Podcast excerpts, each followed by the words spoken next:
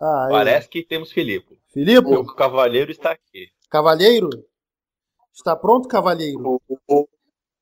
Mas eu já tava, gente. Eu tô há meia hora aqui no Skype tentando chamar vocês. Aí, ó, é, ô produção, ô produção. Eu não posso responder pelo Skype, filho. Eu posso ali que dizer que eu fui lá para ver se foi um sinal de vida da sua pessoa no grupo e não vi nada. Achei que você estava se aprontando ainda. Que não viu, eu falei o tempo inteiro, tô pronto, tô aqui, tô aqui. Só pra saber se tá dando um botei. É, agora agora estamos, estamos reunidos. Só pra deixar claro, assim, não, não, tá- não, não importa não, tá tranquilo. Mas só pra deixar claro. Vamos lá, bebê. Estamos, em- estamos em definitivo aqui. Vamos lá. Agora estamos em definitivo. Aqui o Arnaldo já deu esporro no Galvão, porra. Tá tranquilo.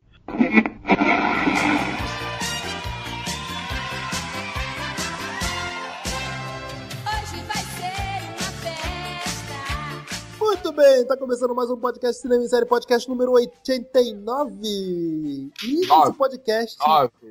O quê? 89. 89, isso mesmo, falei certo, 89. E nesse podcast, nós vamos, o Cinema em Série que tá sempre atrasado nas coisas, né, também tá comemorando o seu aniversário atrasado. A gente fez. A gente comemorou seis anos de site aí mês passado, final do mês passado, viva nós. Juliana, se você puder dar um mute na sua televisão, eu agradeço. Ui! Não era pra estar tocando. Eu nem prestei atenção no- na televisão, tô prestando atenção em você falando. Mas tá passando alguma coisa boa na televisão, pelo menos? Ah, vocês não vão querer saber o que eu tô assistindo. Hum, agora tá que eu quero. Agora eu quero saber. É, agora que Pera, é proibido pra, é proibido pra menores? Não, mas eu vou ser julgada. Pô, Cinquenta gente, anos. você tem- Não. Sempre É é tranquila. julgado. Eu Você sempre é julgado. O que que vou é? fazer igual a Cólicos Anônimos. Oi, meu nome é Juliana e eu assisto Keeping Up with the Kardashians. Ah, minha mãe também. Ah, tá, dá Ah, não, Me não, julga. você tá, você tá é aperfeiçoando suas, suas habilidades de it girl, porra. Isso é normal, tá tranquilo, Isso é tá pra- fazendo workshop. Isso é, é passível de aceitação. Tô é passível nada, eu vou falar uma coisa pra vocês, ó, tirando, tirando claro as futilidades.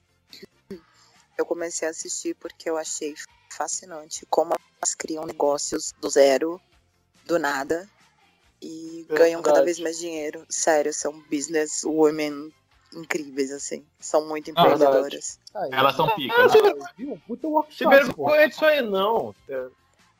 Não, mas ca- ca- as Kardashians é tipo você dizer Ouvi- que você fuma crack, né, cara? Vergonha sou eu Não, o desenho do Homem-Aranha aqui. É, vê, ouça, ouça três ou quatro podcasts com o Beto falando alguma coisa que todo, todo final de semana tem uma vergonha. Não É, pô. não. Todo dia um 7x1 diferente, né, irmão? Pelo amor de Deus, vamos voltar a gravar. Eu sou o Beto Menezes e junto comigo estão Alex de Carvalho. Opa, quase no rebuff, hein? Tamo chegando. Tamo Faltam- chegando. Faltam 11, reta final. Rick Barbosa. Saudações cinéfilos, esse podcast tem que começar com a Xuxa. O homem, Não, tá tocando aí de fundo. o Tá cavalheiro dos cavalheiros, Filipe Pitanga Cavalheiro. Só se for Xuxa Verde. Eu quero a Xuxa Verde. tocando. O Caralho. que, que é a Xuxa Verde? Fala mais sobre isso. Então, gente, quem não conhece, bota no YouTube Xuxa Verde. É a fase da década de 80 que a TV só conseguia transmitir o programa dela. Ah, tô ligado. Tinha dengue, tinha aquela. E a época, é a época sem censura, que ela fazia as piores coisas. Justo. Deus, que ela. Isso. Que ela ia com cava, com o maior do Borá, né, irmão? Porra. Isso aí era bom. Isso aí era bom. Saudade dessa, saudade dessa época da TV, cara. Isso aí era bom. Eu cagava. Eu tava pra ver os desenhos nessa época, eu só queria saber dos desenhos, mas explicava porque meu avô via sempre. Meu avô via sempre comigo as duas. Nossa it girl preferida, Juliana Negri. Hello! Olá, meninas, tudo bom? No tutorial de hoje, nós vamos comer e gravar podcast ao mesmo tempo, depois fazer uma aula de zumba. Ah, professor, procedimento padrão, pô. do Filipe dia. O, Fi- o Filipe já gravou podcast enquanto comia e lavava a louça às 4 horas da manhã na Alemanha. Caraca. Caramba. Caraca. Ele já fez isso. Tamanha dedicação deste homem. É um cavaleiro, até não, não só no nome. Mas, porra, é um bom moço por. Oh, oh. E como nossa convidada especial de volta da- do podcast que eu esqueci o nome agora, que eu vou pesquisar aqui agora. Que eu juro que eu esqueci o Puta nome. que Setor pariu, 2814. Caraca. Setor Carol Barnesi. 2814. Isso, isso. Agora que ela não volta mais. Agora ela não volta nunca mais. Ah, É por isso que a gente não recebe visita Como mais. Você vê, nem Toda sabe quem são os seus convidados, mas tudo bem, não faz o dever de casa. Olá, pessoal, sou Carol Bardesi, do setor 2814, e parabéns aí pelo cast. Obrigada, primeiro, obrigada pelo convite e parabéns por seis anos de cast que não é fácil. A gente tá em dois aqui no Trancos e Barrancos, eu imagino seis. Sei lá se dia eu Carol. chego nisso. Ah, não, mas o, pod- o podcast em si do Cinema em Série não tem seis Seis anos. anos. Tem seis anos, Beto, Alex? seis Não, né? anos, Beto, seis anos. Tudo tem seis anos, Beto. Tudo tem seis Ah. anos. Tudo tem seis anos, Carol, Beto. Carol, Fala, assim. Ju. do que, que é o seu podcast? Ah, da DC. A gente só fala de DC, de vez em quando a gente estende pra alguma coisa outra. Entendi. É, é, praticamente. Eu quero, A participar, assim. boa Eu quero participar. Assim, você pode dizer também do podcast que ninguém ouve. Não. É, Agora, agora Como assim? É lógico que o Beto quer participar. Ouviu o DC, DC. imagina. Beleza, a É, gente pô, convida, ó. Tá convidado já. eu- Demorou. Depois desse autoconvite da parte.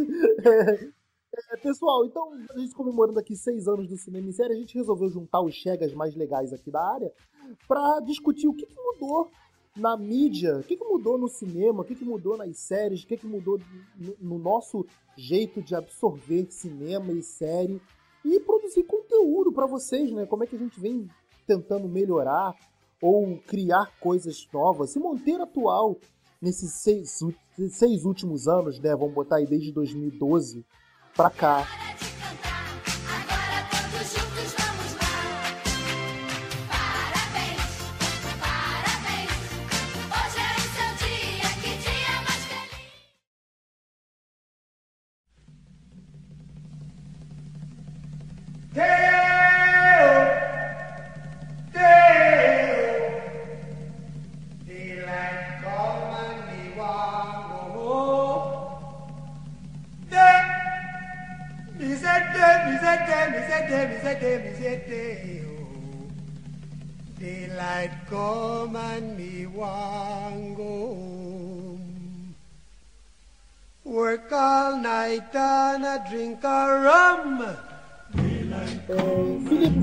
Com você, já que você aqui de todos nós é o mais experiente. Hum, Nossa. como é que você tem visto, cara? Como é que você vê essa. O que, que houve desses seis anos pra cá pra você em termos de mudança de, de, de cenário, de cinema? Pode começar sobre qualquer tópico. Se eu puder fazer uma analogia, e eu acho que o cinema em série ele cresceu junto com um crescimento que é inerente ao próprio cinema. É, o nosso mundo nerd, se a gente pode focar nisso, e o cinema em série, né, ele não só fala do universo da TV, dos quadrinhos, da- dos desenhos, dos, do filme, ele hoje em dia está mais interligado do que nunca, claro, the, se chama internet, mas mais do que isso, o sucesso, o fator bem sucedido desse universo realmente criou um crossover né, de todos esses universos e que não só tem as maiores bilheterias, como hoje em dia alcançaram um reconhecimento de crítica, né, um reconhecimento artístico para além do de público. E eu acho que o cinema em série ele cresceu junto com essa evolução. O que antes talvez fosse de uma maneira mais informal ou casual, uma eu não digo uma enciclopédia, porque a pretensão não era catalogar tudo que nós tínhamos, né, lançado naquele momento para cá, de universo nerd, universo dos quadrinhos, cultura pop, mas eu acho que de certa forma a gente conseguiu fazer um bom panorama, diria panorama, palavra legal, do da ascensão e reconhecimento que esse universo hoje tem. Tanto tem que eu acho que o podcast hoje não se restringe mais ao universo pop nerd apenas. E quando a gente fala de cinema brasileiro, quando a gente fala de cinema europeu, de filmes independentes, não tem como se falar deles sem falar do universo pop do nerd, porque eu acho que um resvalou no outro. Vi de filmes ultra independentes que a gente já mencionou no podcast, como Batiguano, do Tavinho Teixeira, que é um filme do Batman brasileiro. Então, tipo assim, não tem mais como se dissociar mais o universo pop nerd de todas as outras esferas e com reconhecimento de causa. E eu acho que nós devemos olhar para trás e dar esse reconhecimento de causa também pro nosso podcast, porque ele merece. Eu acho legal você ter tocado nesse ponto também, Felipe, porque a gente também cresceu, assim, a gente resvala, né? Mas a gente também veio aqui também muito na pegada do cinema nacional, né? O cinema, a gente pegou uma tem pegado, né, de uns tempos pra cá, uma época bem legal do cinema nacional. Você me aconselhou de ver o, as boas maneiras e, pô, eu, eu curti pra caramba de ver aqui as, as boas maneiras, sabe? E a gente tem visto cada vez mais coisas. Tá, A gente tem visto cada vez mais coisas no cinema brasileiro fora da caixinha, né? Eu acho que nesses seis anos o cinema brasileiro tem se permitido fazer mais coisas fora da caixinha, né? E olha, Eu só acho pra principalmente concluir, nos, próximos, nos últimos dois anos, mas principalmente dos últimos dois, três anos, essa, essa ascensão veio mais é, latente ao grande público. O Filipe ele vai saber dizer isso um pouco mais de propriedade ao longo dos seis anos, porque ele tá sempre vendo no cinema nacional, tá sempre acompanhando em tudo, festival e tudo mais, por isso que ele, por isso que o Filipe é a nossa, nossa voz da consciência nesse ponto, mas pro, pro comercial, pro grande público, as coisas que chegam pra, para os leigos, o cinema nacional aumentou também ao longo desses anos a produção de coisas é, de múltipla de múltiplos temas, né? Não ficar só Incluindo preso. ficção científica, gostaria de dizer. Ficção científica. É, sim, claro. Ficção científica, E o cinema nacional também, e o cinema nacional também tem embarcado em adaptação de HQ, né? Que tão um bagulho que deu muito certo lá fora. E aqui no Brasil, e aqui no Brasil tem muita HQ independente, é Tungstênio, o Motorrad que saiu aí no começo do ano, né? Motorrad saiu esse Ah. ano, né? Vai ter ainda o. Como é que é? O Doutrinador, entendeu? Sai, É, o sai agora em setembro, O né? Turma É. da Mônica, que a gente viu o teaser aí, que vai sair ano que Ai. vem, né? Fala. O- chorando. É, eu vou chorando, tô chorando já por isso. Mas, mas esse, essa visão também é importante a gente saber. Porque a gente sabe que existe, mas existia muito em nível de festival, para públicos restritos. Agora tá atingindo mais o grande público. A gente não tava restrito a, igual anos passados, de só ter comé comédiazinha com Leandro Hassum E e. restringir material com Leandro Globo Hassum Filmes, né? Porque isso que a gente É. Isso que a gente era, o cinema, o público nacional em grande escala era o que tinha, tipo, produções maneiras eram produções Globo Filmes, que eram essas comédias pastelonas que, pô, eram bo é bobo, né? Tipo, era, era bobo. Beto, atende um público, mas não, não é só isso, né? Eu acho que o principal ponto é isso. Ele atende, ele atende um público, mas você não pode falar que o cinema nacional era só aquilo. Então, no ponto do cinema nacional, a gente teve isso. Tem as boas maneiras que saiu esse ano. Ano passado nós tivemos o Rastro, que é um terror. Nós tivemos o Bingo, Não, aos teus olhos é, vai é uma sair também. biografia Aos teus olhos saiu aí agora Aos te- também. Vai sair o, o Animal Exato, Cordial, que o Felipe também super bem, que ele viu no Festival do Rio ano passado. Eu acho que eu acho que o grande prêmio aí pro cinema nacional dos últimos tempos foi atingir o grande público com outros tipos de filme. Só pra constar, só Não, de- só pra deixar, só pra deixar clara a minha rixa aqui com o Felipe, que eu vou. O Felipe gosta muito mais de boas, boas maneiras, então só por causa disso eu vou gostar muito mais de Animal Cordial, só pra ele ficar puto. Gente, não, mas é até interessante o Beto ter falado isso, porque são duas diretoras que se debruçam mesmo no horror psicológico, nos filmes de terror, que é a Juliana Rojas, no caso As Boas Maneiras, e a Gabriela Amaral Almeida com O Animal Cordial. Sendo que As Boas Maneiras é co-dirigido com o Marco Dutra. Uma coisa que eu só ia mencionar, mas eles trabalharam juntos já, tipo, quem já viu Quando Eu Era Vivo, né, com o Antônio Fagundes, e por incrível que pareça, Sandy, e o pior, Sandy está bem no filme, é um filme de terror, é, sabe que Não foi fala mal da dirigido pelo... Não fala mal da Sandy 2. Sempre teremos aquário, Não fala tá? Daqui a pouco a gente começa a cantar as participações, a gente bota aqui pra. Aquária. Aqui no pod- Só pra constar aqui no podcast Cinema e Série só toca quando você fala.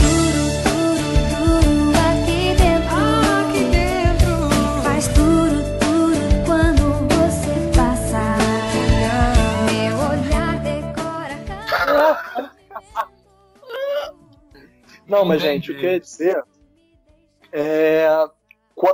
e o Quando Eu Era Vivo, que eu altamente indico, é dirigido pelo Marco Dutra e roteirizado pela Gabriela, Mar- Gabriela Amaral Almeida.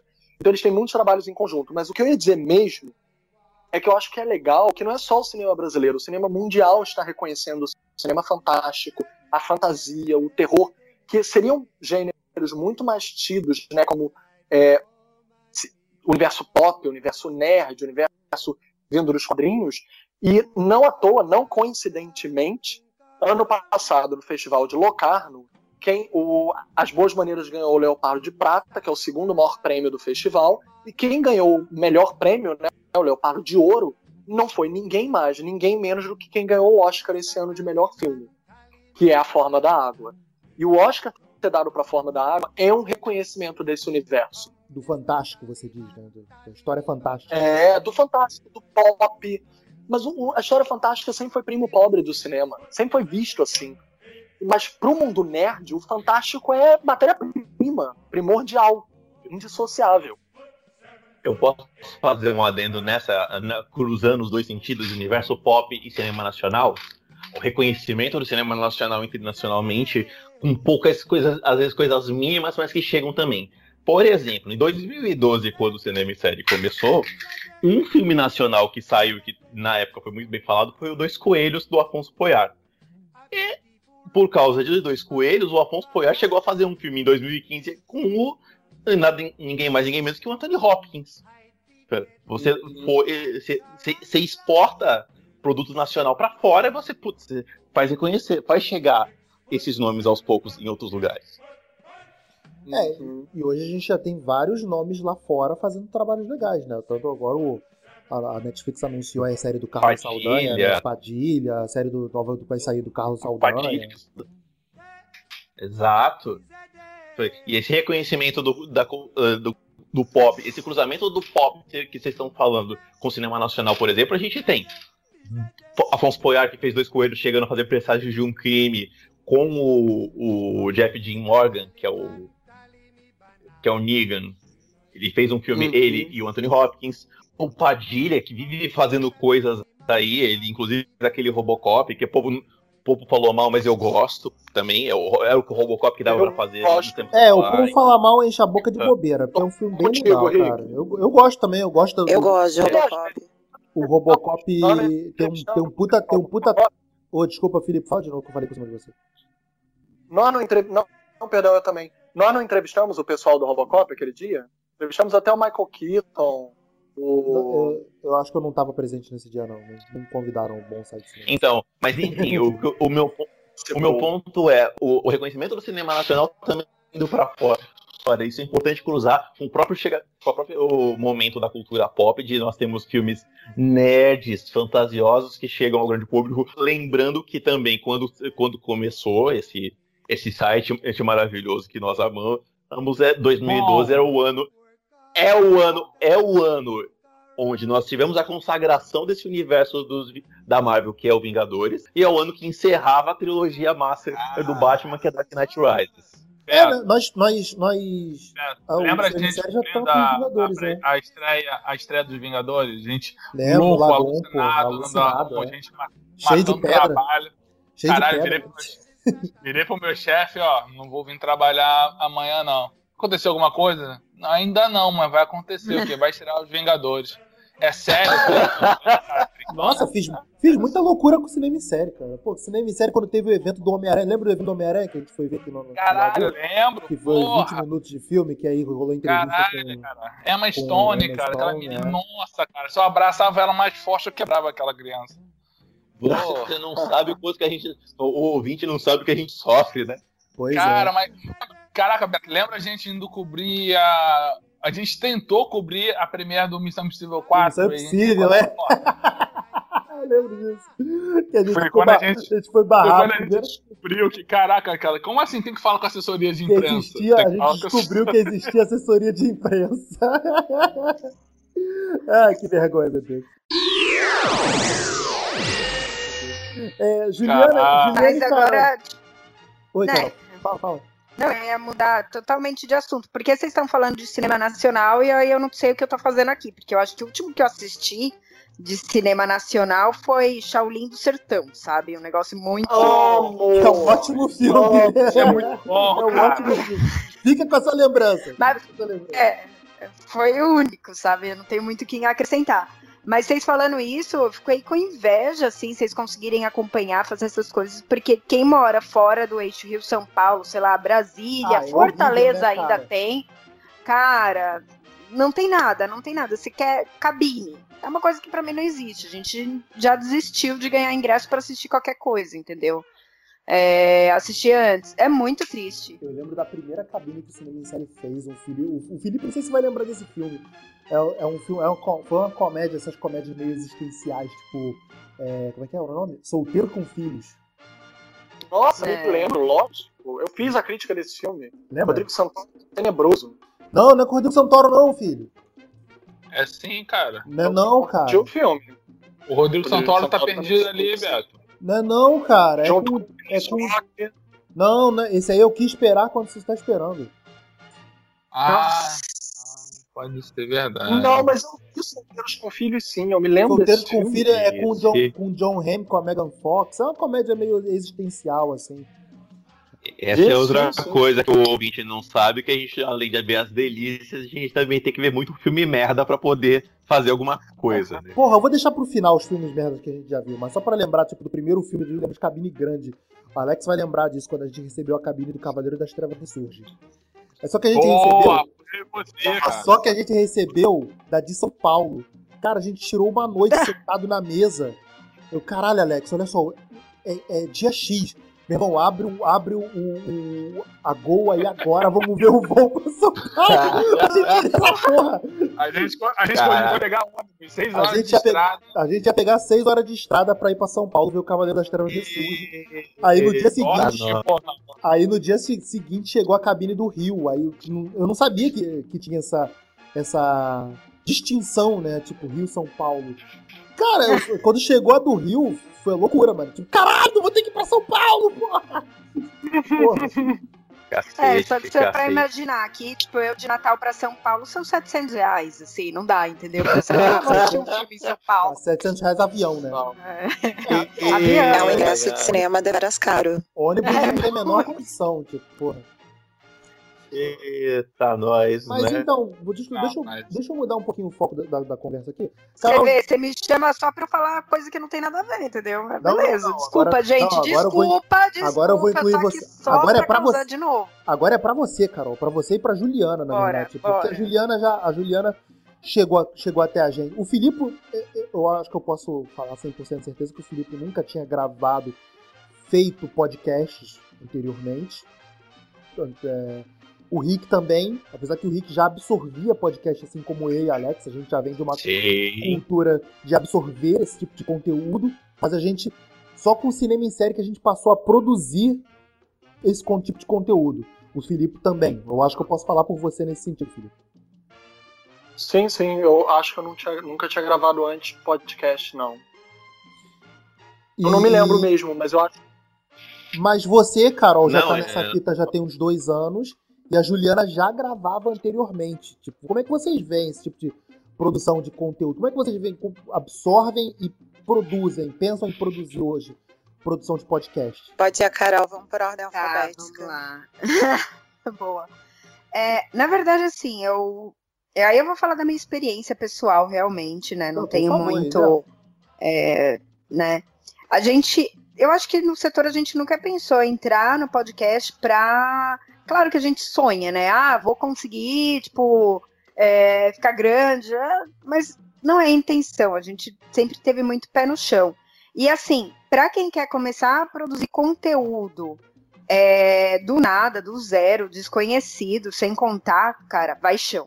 Vai chão, e aí a gente, tipo, só ad- admite, né, que tem que fazer porque gosta. Não, não dá pra pensar em outra situação, sabe? É, ainda é muito iniciante, eu acho, o meio. Pouquíssima gente fora do meio, entre aspas, vamos assim, por nerd, tá? Pouquíssima gente. É, vocês estão me escutando, gente? Tá, tamo- mano. tamo- deu uma picotada ah, tá, agora. porque sem querer eu, aper- agora. é, eu- Eu A gente apertei, parece tava educado, apertado mas. Não, a gente só tá fingindo que é educado. A gente só, tá- só parece que é educado, Carol, mas a gente costuma Beleza. interromper a fala dos outros assim no meio. Mas pode falar. É, pouquíssima gente fora desse meio, ele sabe que é podcast, então, tipo, para alguém amanhã na rua e pergunta: você escuta podcast? É, não, A pessoa isso não com sabe quem é. certeza. E, e olha É, que eu o acho que é o que mais podcast. atrapalha, entendeu? E olha que o podcast, desde que a gente começou a absorver, que a, a gente absorvia podcast muito antes de começar a produzir pro cinema em série. Já era uma mídia, tipo, era uma mídia que de lá pra cá cresceu muito e muita gente ainda assim não conhece. A gente mesmo, tipo, quando a gente vai, vai trazer pessoas pra gravar podcast com a gente aqui, as pessoas às vezes perguntam, tipo, cara, o que que é podcast? É, como é que vocês fazem isso? Sabe? Como é que seria? Hoje eu Pois chamei, é. uma, chamei uma outra menina pra estar aqui com a gente. E ela, tipo, cara, mas como é que vocês fazem isso? Tipo, sabe? Pra, pras pessoas Pior, assim. por que vocês fazem isso, né, cara? Que Pras pessoas assim, parece uma coisa todo lá se mundo. matando.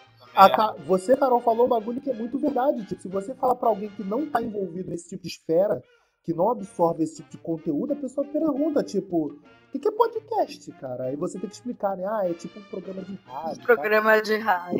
Esse é o lado. Juliano tá, É, sempre. Eu- tá com a respiração É sempre parada aí no, no- no- no microfone. É, no meu caso, no meu caso, eu comecei gravando em. Nossa, eu sou muito velha. É, em 2008, 2009, né? É, e eu sempre produzi conteúdo para música, não riam. Eu, eu gravo há muito tempo. E a gente, inclusive, gravava é, na minha casa, todo mundo junto. Nós investimos, era eu e mais um Ih, amigo cara, a meu, gente começou gravando os primeiros podcasts do Cinema em Série assim também. Não, mas a favor, gente, não mas a escutem. gente, É. mas a gente investiu, a gente investiu em equipamento, comprou uma mesa de som, ah, não, aqui era tudo é, comprou A microfone. gente, A gente comprou um porque Eu microfone. fiz isso. Mas A é porque gente meu comprou um parceiro de, de podcast, o Ale, aliás, um beijo, Alexandre, que eu tenho certeza que ele vai ouvir, ele sempre escuta as coisas que eu participo, tudo. O Alexandre hoje é editor de vários, é, vários reality shows, é, já trabalhou na parte de edição de esportes da Band, ele é um menino, e como ele é editor, né, de, de produtor audiovisual, é, com a gente assim, ou, com ele assim, ou você faz direito, senão nem faz. E a gente gravava conteúdo de música. Uma forma que a gente achou lá em 2008 e 2009, se vocês acham difícil, por exemplo, agora, né, fora dessa esfera, você imagina antes disso ainda. Né? A gente está falando, vocês estão falando desde 2012, eu estou falando de quatro anos antes disso. É, Para engajar a audiência naquela época, que a gente fez foi um blog. O meu podcast chamava Vate Catar. Era um, um podcast sobre música é, na verdade temático. Então a gente falava, a gente escolhia um tema na semana e colocava trilhas sonoras para isso. Né, e, com- Ah, e legal. falava a respeito de cada coisa e tal. Então, para engajar, a gente criou um blog, e nesse blog, porque naquela época, assim, blogosfera era uma coisa importante e tal, né? E, e aí, através do blog, através de compartilhamento no Orkut, das nossas coisas, Pô, tu pegou Então, a a gente coisa já bem usa- é. É, a gente usava as redes sociais assim, tipo, o Orkut era a rede social que existia e a gente passava o link pelo MSN, deixava no MSN, é, é, ao invés de status, colocava o, o- o link do podcast. Então, para aquela época, ter uma audiência de 500, 600 ouvintes era muita coisa. E a gente chegou, é, a gente chegou num pico de 3 mil Pô, ouvintes num único programa. Então, foi bem 2008? legal. Para 2008 era muita coisa. 2008. 2008 era a Globo. Marca, cara. Era praticamente uma Globo da vida. Eu acho que hoje, inclusive, a gente tem até uma mão na roda muito grande. Vocês sabem que eu sou, eu sou minha área de expertise é comunicação, essas coisas. E hoje até com rede social a gente tem até uma certa facilidade. O problema e o que eu acho dentro de produção de conteúdo, na verdade, é que a gente não precisa necessariamente produzir conteúdo para uma larga, um volume grande de pessoas ouvir. Porque, não sei, vocês já devem ter ouvido falar disso, se não ouviram falar, existe, a, graças a Long Tail, a teoria da cauda longa, é, hoje uma série de pessoas que gostam de cinema, que gostam de séries, que gostam de novela, que gosta é, de qualquer coisa relacionada a audiovisual, vai achar vocês de um jeito ou de outro, seja pelo Google, seja pelo Instagram, seja pelo Facebook. E, e isso é importante. Eu, eu, pelo menos, sou em favor, e eu falo isso sempre para os meus alunos nos meus cursos, que a qualidade de quem está te escutando, de quem está te vendo, de quem está é, é, lendo o que você produz de conteúdo é mais importante do que a quantidade. Porque a gente está no momento, por Pois exemplo, é. de música, que é a minha área. Música é um negócio absurdo, gente. Tipo, tudo é um milhão, dois milhões, 50 milhões de, de, de- plays no YouTube. Aí a gente descobre que um monte desses plays são falsos, porque as pessoas estão muito preocupadas com a popularidade em termos de volume do que com a qualidade daquilo que elas estão fazendo. Então, por exemplo, eu na própria um exemplo fácil aqui é o lançamento do IGTV. Quando o IGTV lançou, saiu todo mundo desesperado, produzindo qualquer tipo de conteúdo. Eu fui pesquisar para ver o que eu ia fazer, eu vi vários vídeos antes para entender que a média de permanência é de tantos minutos, que não adianta eu fazer um vídeo de uma hora, sabe? Quer dizer, todo mundo sai muito rápido querendo ser o primeiro na ferramenta, o mais popular na ferramenta, quando na verdade não é isso que importa.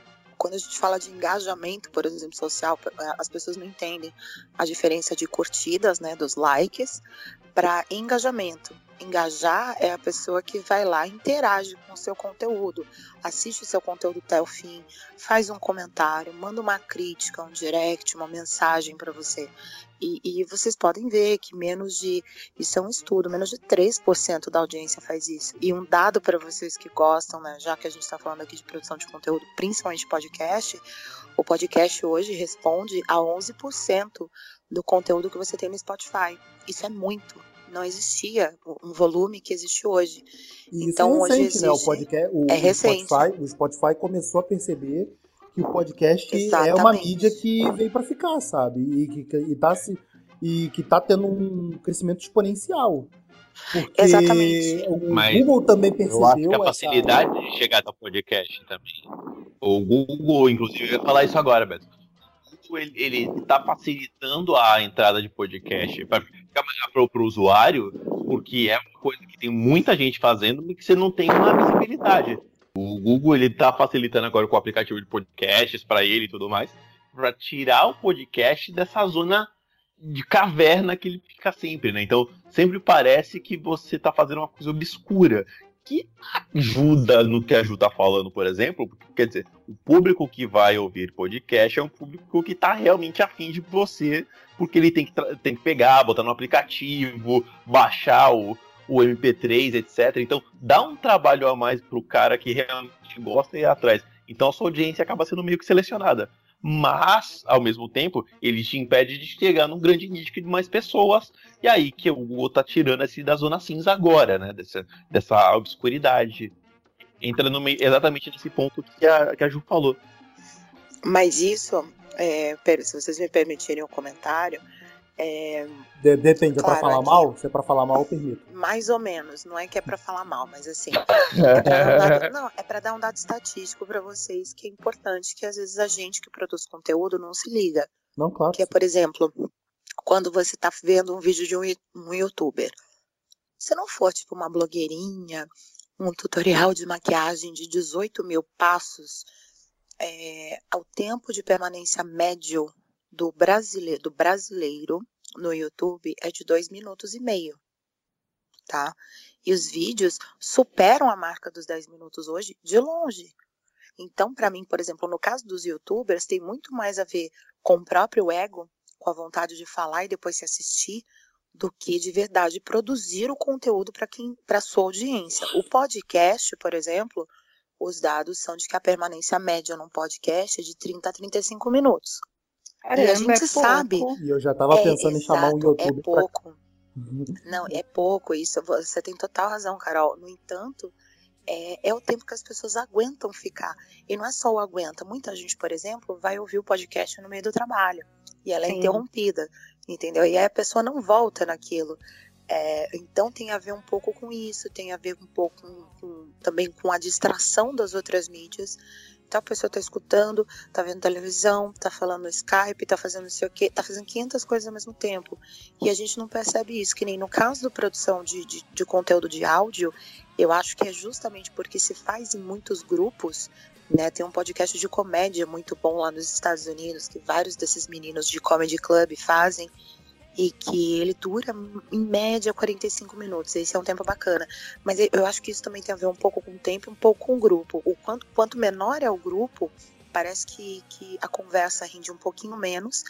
E, e aí você.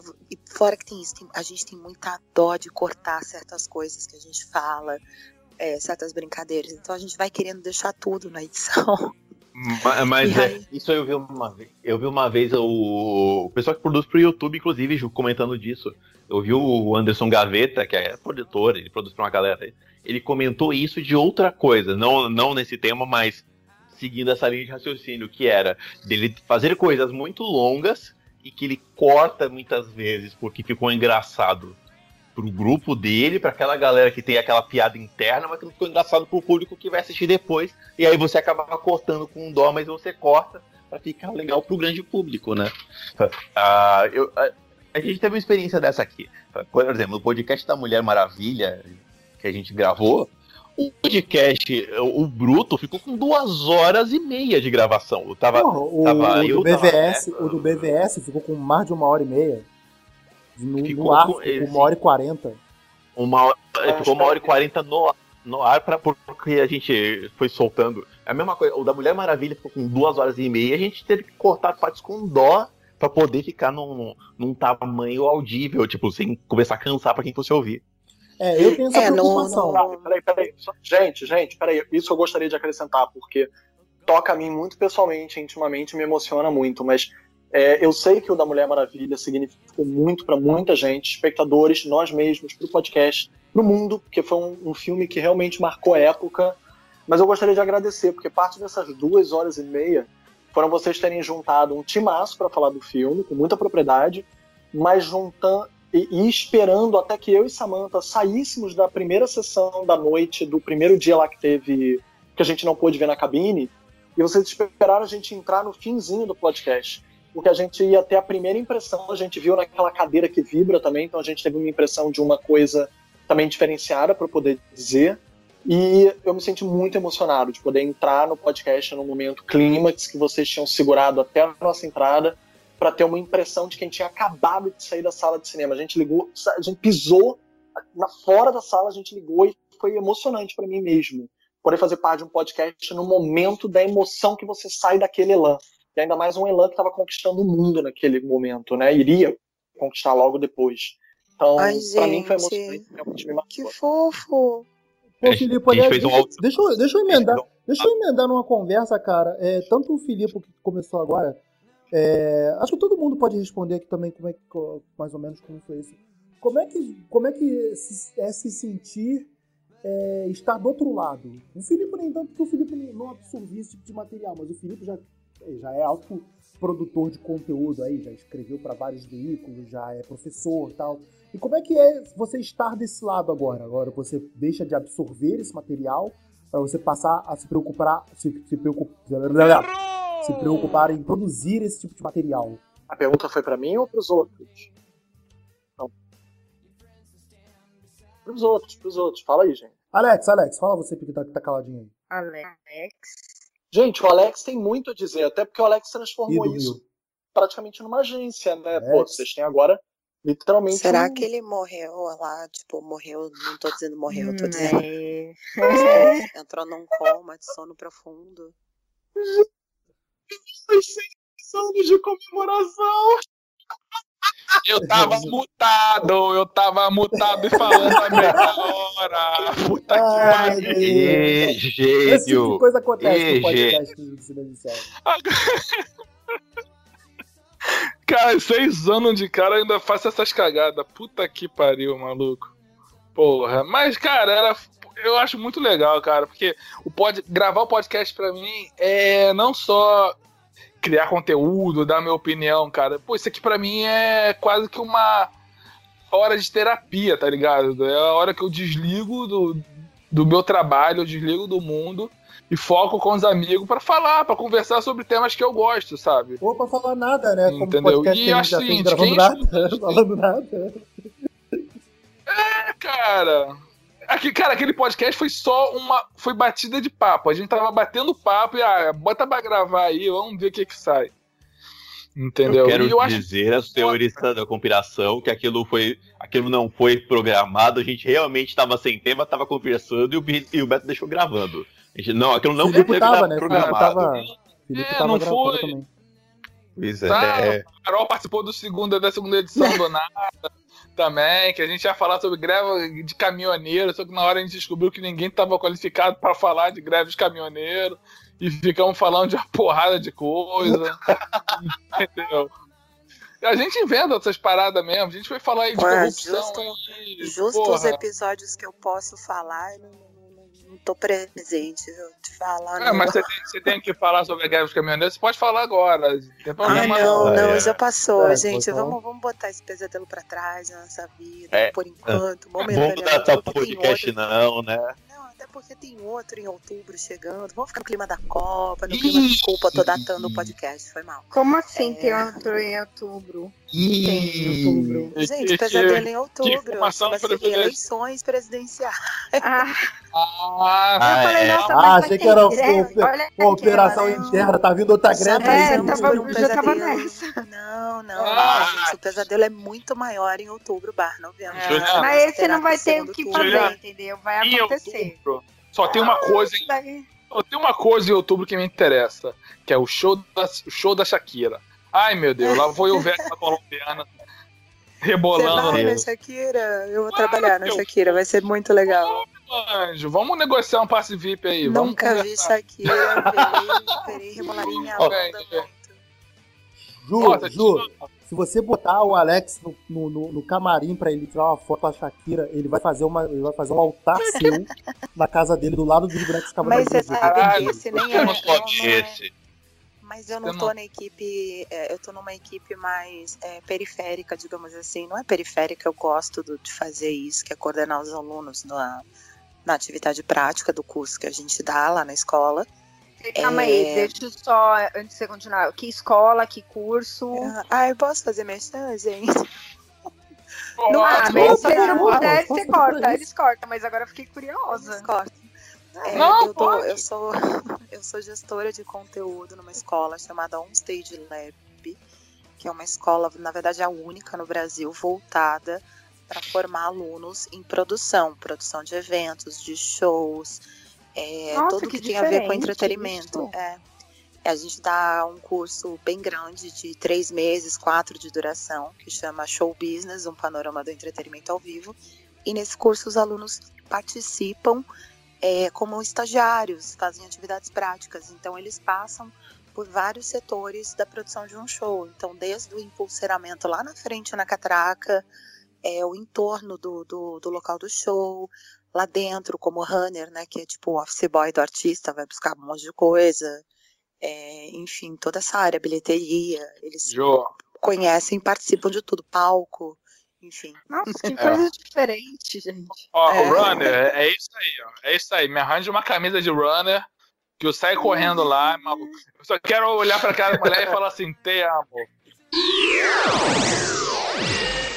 Vamos voltar pro podcast, pelo amor de Deus. Carol, como é que você, como é que é você tá é, você, você já costumava absorver podcast e agora você tá produzindo podcast? Então, como é que é pra É, você? eu costumava, é, mas assim, bem os típicos que eu acho que todo mundo que começa, começa escutando, tipo Nerdcast. Mentira, tá? É uma coisa que eu sempre escutei. Pô, nunca ouvi, nunca ouvi podcast na minha Não, vida. tá- nunca ouvi Sério? também. É, Assim, Não- gente, eu tenho uma nunca falta ouvi de senso de o que, que é ironia ou não é, tá? Eu não sei. Eu levo tudo a sério. Então, tipo, se você falar que você nunca escutou, eu vou realmente Não, não, eu tô sendo literal. Nunca ouvi na minha, nunca ouvi Não, na minha eu vida. também, Eu nunca ouvi. Literal mesmo. Eu Mas eu Eu acho que eu comentei no último, nesse. No, não foi aqui que eu comentei que eu escutava uns casts meio estranho. Eu achava que eu tinha comentado, mas Não. tudo bem, escuta, se não foi aqui, pode ser, não tem problema. Aí eu escutava uns assim também, tipo, CBN, sabe? Ou, tipo, English as, tipo, tem um. Ah, como aprender inglês, essas coisas, sabe? E. É engraçado, né? porque o podcast também é uma, é uma, é uma mídia muito útil pra esse tipo de Eu coisa. Faço, eu, eu sou consumidor desse tipo de coisa. Eu sou Eu consumidor desse tipo de coisa, inclusive. Eu faço isso. Eu ouço. Tu é traidor da casa que tu escuta Nerdcast. Eu escuto tudo. Você tem que ouvir de tudo. Eu escuto de tudo, menos Nerdcast. Tanto é que eu escuto tudo que no último podcast a gente roubou, roubou pau da- do- dos vizinhos lá do cinema em série. Do, do cinema em série, não. Do cinema em série, cinema em Agora, só uma coisa, quiser. é a aqui. concorrência, Beth, senão, né? Tem que ser é a concorrência, gente? Não, mas eu, eu ouço um monte de boba- eu ouço um monte de bobageira. Eu ouço, eu ouço Nerdcast. Eu, come, eu comecei com o cinema com rapadura. Eu, é, eu ouço eles ainda. Eu ouço 99 Vidas, eu ouço eles. Eu uso a mídia, eu uso a mídia de podcast para aprender língua também. Eu, eu ouço para em espanhol, para inglês, para tudo. Eu gosto, eu gosto da mídia. Eu gosto da mídia, eu gosto da, O tipo da de brincadeira de, mídia, ter né? alguém falando. De, de falar alguém. Mas deixa a Carol terminar de. É, eu deixa a Carol atravessei a terminar Carol, de desculpa, responder, Carol. que eu te interrompi. Desculpa, eu Carol. falar. Não, não desculpa. Então. é. Pulgar, né? Mas beleza. Eu gosto dessa Então. menina, cara. Eu gosto dessa menina. Ela pega o jeito da coisa. É, negócio é o seguinte, aí assim, eu hoje, eu, eu não me considero produtora de conteúdo, nossa, sou- sabe, porque, sei lá, eu não tenho essa, que nem a Ju tava falando, ah, eu, eu participo, tenho um negócio no meio, vocês, ah, a gente é da cabine, vai na cabine, não sei o quê, tipo, não, eu e o Bruno, ah, a gente lê quadrinho, é o máximo, entendeu? Tipo, a gente não tá no meio. Então, assim, o cast, o setor, ele, na verdade, a pegada sempre foi até pra gente que não está no meio, né? Quer começar a ler quadrinhos, então é algo meio diferente que a gente faz, não é intenção, nunca foi, sabe? É, Falar que a gente é influenciador, alguma coisa assim, que a gente não tem nem é, conteúdo pra isso, né? Ah, não, que fique bem claro. O cinema em série faz essas coisas, mas também não tem a menor pretensão de, de ser um. Um, Um rapadura, sei influenciador. lá. É, não, eu quero ingresso de Ela- graça, só isso. É legal. Pra falar. Não, não vou mentir, não vou mentir. A estrutura dos caras é legal. Se eu puder ter uma estrutura daquela pra fazer um material melhor, claro que eu Faria, faria. né? Mas eu acho que eu sempre vou querer. Mas eu acho que eu sempre vou querer manter o, o espírito bem zoeiro, assim, do cinema em série, Então, sabe? A mas o setor, ele assim. não é nem zoeiro. Tipo, pior que a gente não, não é nenhum cast zoeiro, sabe? A gente veio num- numa pegada de, ah, a gente tem um cast pra fazer. passar conteúdo de quadrinhos. Entendeu? Eu não sei. A pegada é realmente ah, sentar e explicar o personagem. Então ele é um cast muito, mas muito realmente, além de ser de nicho DC Comics, ele é um nicho assim de estilo. Não é todo mundo que gosta, tem gente que fala, ai, é, eu amo vocês porque vocês eu sento e aprendo sobre o tal personagem. Tem gente que fala, ai, vocês deviam ser mais zoeiro, entendeu? E eu, pra fazer piada, cara, tipo, não vai sair. Eu nunca soube fazer piada, né? É o que eu falei, eu não sei nem identificar o que, que é uma ironia do que, que não é, entendeu? Então, assim, não vai sair piada comigo, não dá certo. Mas então, aí você perguntou, né? na- já falei, mudei totalmente de assunto. O que, que é que eu sinto hoje desse lado? Eu acho que por não estar. é O que eu falei, ah, eu não tenho um conteúdo, assim, um conhecimento tão grande, eu não tenho muito é, essa. esse- eu, eu não me sinto tão desse lado. Talvez essa impre- impressão. Impre- eu não consigo falar impressão que eu tenho hoje é não se Você falou sentir, agora, hein? é, né? É, é não se sentir muito desse lado, é algo mais assim, realmente, sei lá, eu não, não me sinto. Ah, enrolei pra caralho, e é isso. Mas, enfim, Ah, tá tranquilo. é. E. Tá tranquilo. É, é, não, só ia terminar. Não, Tinha alguma coisa que eu ia falar, cara. Mas, enfim, é, o que eu acho muito legal, só para complementar aí, o que eu acho muito legal da mídia é isso, a gente poder utilizar não só para cast zoeiros ou para alguma coisa de- assim, mas para aprender, as, é, ou, assim, tentar abrir a mente, sabe, para que o, o podcast não precisa ser somente também conversa de boteco, né? Conversa de bar. A gente consegue ter Ah, não, aí de, certeza. é, É, de eu acho que vai muito da, trabalho. Da, inten- da intenção do podcast, entendeu? Se você quer fazer um po- um podcast em formato, pô, eu escutava um podcast, cara, de um, um maluco que entrevistava a galera brasileiros que moram fora.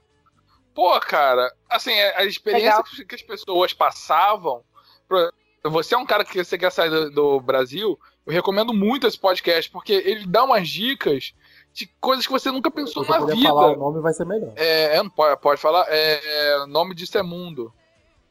Né? É tipo aquele Que, programa cara, da Band, né? É. Brasileiros? Só que assim, mundo. Só que, cara, era tipo assim, o cara deu uma dica, por exemplo, você vai para os Estados Unidos, Canadá, você gosta de farofa, então leve, estoque com a sua vida, porque você não acha essa porra lá, Legal. entendeu? Com, leva uma Melhor cortar essa parte, Beto. Ih, be- não, isso não pode. Isso vai pegar mal. Não, isso vai pegar mal. Isso vai pegar mal. deixa pra lá. Não, Cara, Corta pega na edição. Corta aí. Caralho, Alex, o que você fez, Alex? Não. O que você tá fazendo, Alex? Você tá fazendo, filho. Ele tá fazendo Mas que nem eu que não sabia o que falar, entendeu? Eu lembrei o que eu ia falar. Que é assim, agora que Então. eu comecei a fazer, foi a parte que eu mais parei de, nesses últimos tempos, de escutar. Eu acho que depois que eu comecei a mesmo mergulhar, eu acho que todo mundo começa. Olha isso, gente, sou muito louca, né? Fala a verdade. Mas na hora que assim, o pessoal fala, ah, eu comecei a viver de podcast, agora eu vivo escutando podcast. Eu dei uma saída, eu acho que eu fiz o contrário, sabe? É, eu comecei a cansar. Então, alguns eu tive que Ah, não, começar a também tive parar de escutar, que assim, já começou a. Beleza, não consegue me, me pegar mais.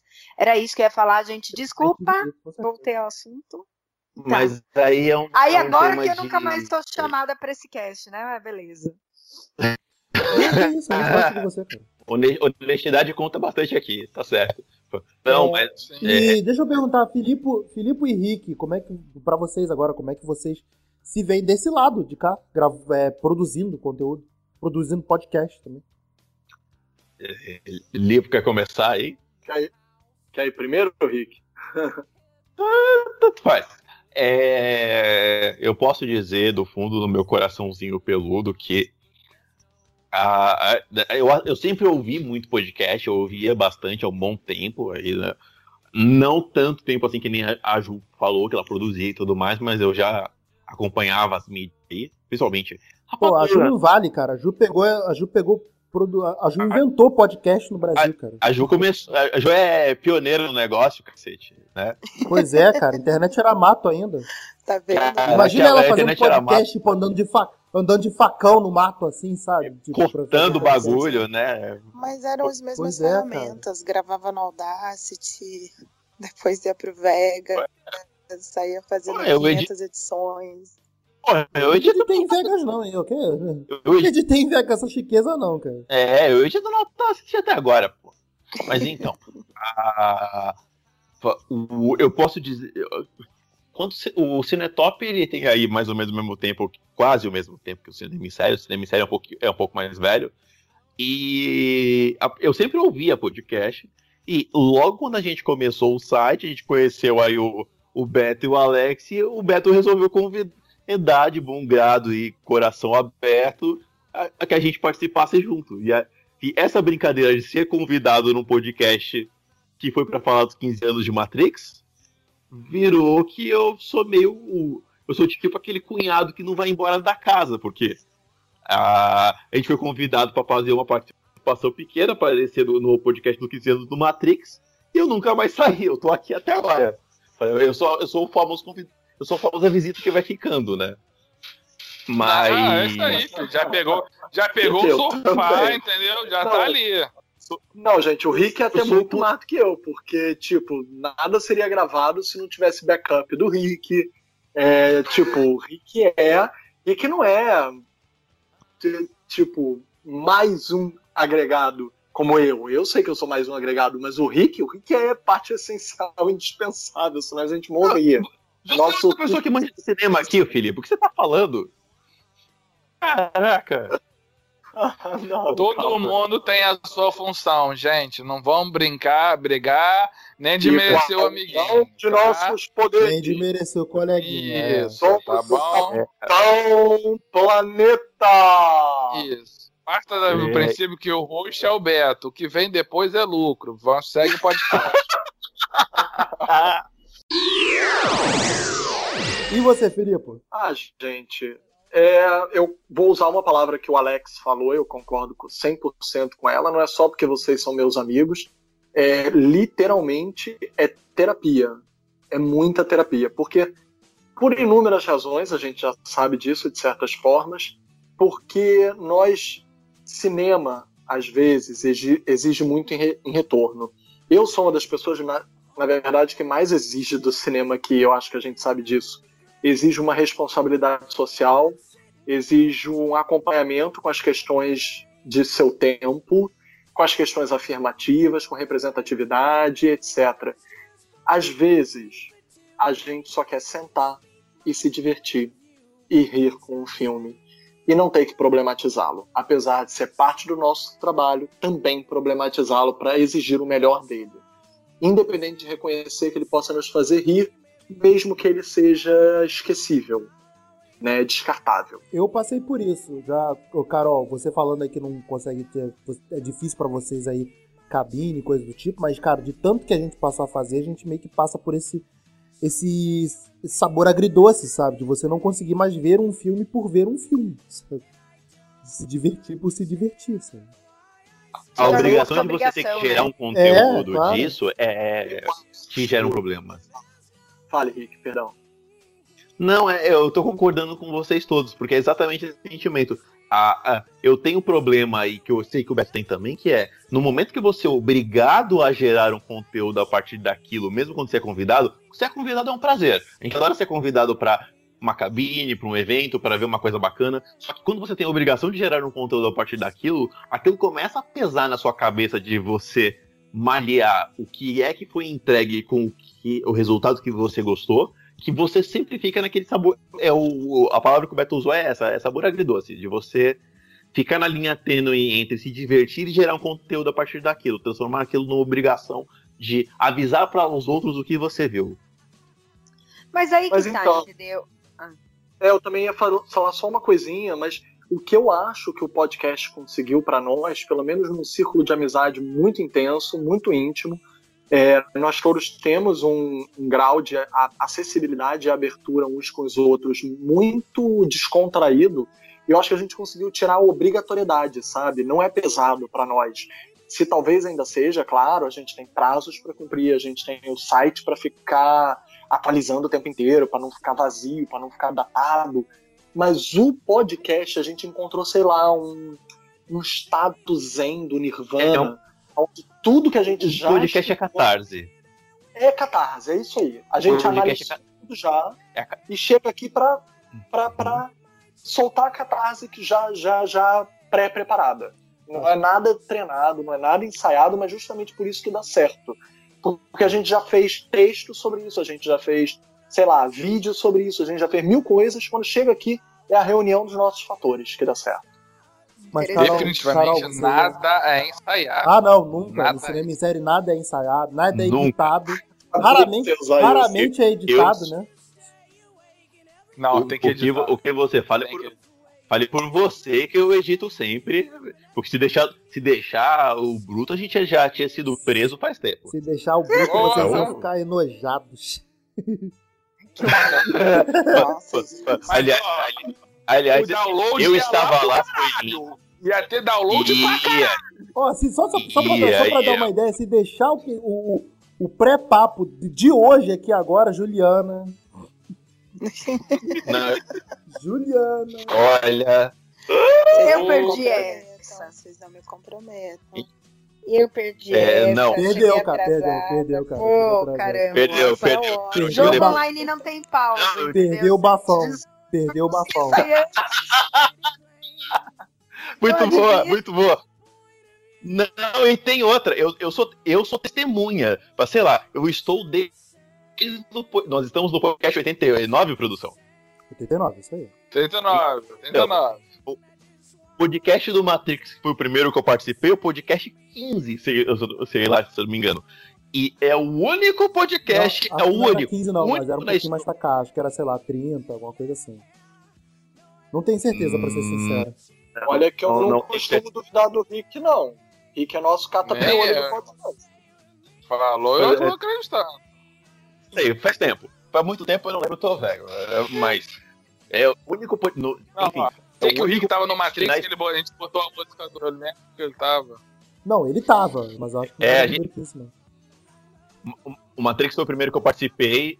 É o podcast que nós falamos que do, do cara saindo do- de dentro da, da parede. O Alex falava do cara saindo dentro da parede, a gente botou Barry White pra tocar. E é o E- único podcast.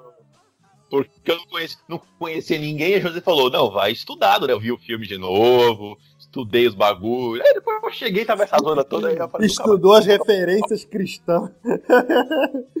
Todo o papo do, de, de- É, então, de Bíblia. Quase releu a Bíblia, né? Pois é, velho, nunca mais estudei, nunca mais estudei uma pauta. Foi a primeira, vez, primeira e única vez que eu estudei. O resto foi só na zoeira. E funciona por causa disso. É capaz, a gente fala do que a gente gosta, a gente curtiu, e aí sai essa bagunça organizada. Mas, é, Só a gente do processo. mas vamos. A gente já gastou muito do podcast aqui. Vamos tentar. Vamos passar para outras mídias também. Vocês têm absorvido outros tipos de mídia? Tipo, por exemplo, YouTube? O, o Cinema em Série ele tem tem tentado, né? Agora tá meio parado o canal do YouTube do Cinema em Série. Mas Olha, é, vocês têm eu posso absorvido. dar uma opinião? Pode, claro, fala. Assim, opinião não, né? Na verdade, o que eu faço? Eu não consigo ver YouTube mais. Eu acho que tá muito saturado. É, é aquilo que eu tava até falando antes, até um pouco por causa do que eu falei antes. Vídeos muito, muito longos que você percebe que tem muito ego envolvido, pouco conteúdo, sabe? Então eu assistia, tinha umas meninas Pois agora é, que eu, não, eu vou até não, eu vou até não citar o canal. Primeiro porque eu não lembro, segundo porque se eu lembrar acho que é sacanagem, porque cada um com seus problemas, né? É, que eram duas, são duas meninas que revisam algum, fazem review de algumas séries. É, tem uma em específico que elas fazem bastante, que é uma série que eu gosto também. Eu não, eu não tô dando nome aos bois para não ser antiética, né? É, e assim, tipo, Ah, mas o Filipe tá aí, meninas- pode falar, cara. Brincadeira. Não, mas essas meninas, assim, eu gostava muito quando os vídeos duravam 6, 10, 12 minutos. Aí, de repente, é, parece que ganhou esse status de. Porque agora é um status, né? Youtuber, né? Sou youtuber. E aí, é, aí a- as pessoas viram youtubers. Digital né? influencer, né? É, É, aí tem Uma amiga minha- meio. A amiga minha, na época que eu, fal- que eu falava que fazia os vídeos do YouTube do canal do Cinema em Série, ela me chamava de youtuber. Eu ficava muito pistola, mano. Não, e aí o que Mas aconteceu vai, foi que depois. aí. Não, é. É que eu assistia bastante, achava legal. Aí de repente começou a ficar maçante, maçante. É aquela super ultra edição, porque eu fico imaginando se corta tanto. É porque esse vídeo, sei lá, é, durou uma hora e meia. Porque eu, por exemplo, hoje gravei um pro GTV baseado numa enquete que durou. Acho que o vídeo tá com três minutos. Eu achei muito. E eu cortei e eu falei cinco minutos, na verdade, no vídeo. Entendeu? Então, assim, É, Chegou o um vídeo- momento- Eu fiz o vídeo aqui pro, pro IGTV do, do pro Cinema em Série, fiz o vídeo com 4 minutos, 4 e meio. É, aí, não, mas aí chegou um determinado momento que vocês sabem, eu trabalho com produção de evento, eu trabalho nessa área, e aí eu tava numa produção de evento, é, vulgo o evento em off que nós estávamos falando antes, o bafo, Uhum. e, e essas, as meninas chegaram lá, tipo, com uma cara de, de poucos amigos, com uma cara de, tipo, eu fui elogiar o conteúdo da pessoa, sabe aquela, tipo, eu acho que eu era a única que não era fanzoca, pedindo foto, pedindo... Eu fui falar numa boa, como um- um- uma pessoa que estava consumindo aquele conteúdo, Uma profissional, fazer- né? Falar uma profissional é Exato. profissional. Fui fazer um elogio, inclusive, falei de um episódio que eu gostei bastante, de, das coisas que elas estavam falando, queria até, até fiz, falei, né, falei, poxa, queria até te dar minha opinião sobre tal episódio da- dessa série e tal. E ela fez assim, vai demorar pra você falar? Falei, Não nossa, acredito. desencana, velho, tipo, desencana, a pessoa tem, tipo, milhões de subscribers, e aí ela cai nessa de que tudo agora é, é óbvio, é ok, Tipo, a menina não me viu trabalhando com crachá, estava vendo que não era uma pessoa ali assediando ela. Fui falar numa boa.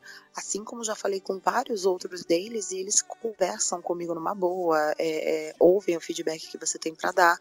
Mas eu acho que hoje, é, com esse status que algumas pessoas estão ganhando de youtuber, que é uma celebridade instantânea, elas estão perdendo a noção de conteúdo. O- todos os vídeos que eu andei vendo são vídeos que chovem no molhado ou que estão com, com conteúdo vazio, na verdade. Pô, mas Você sabe Ah, mas o, me que deu eu, o que eu percebo?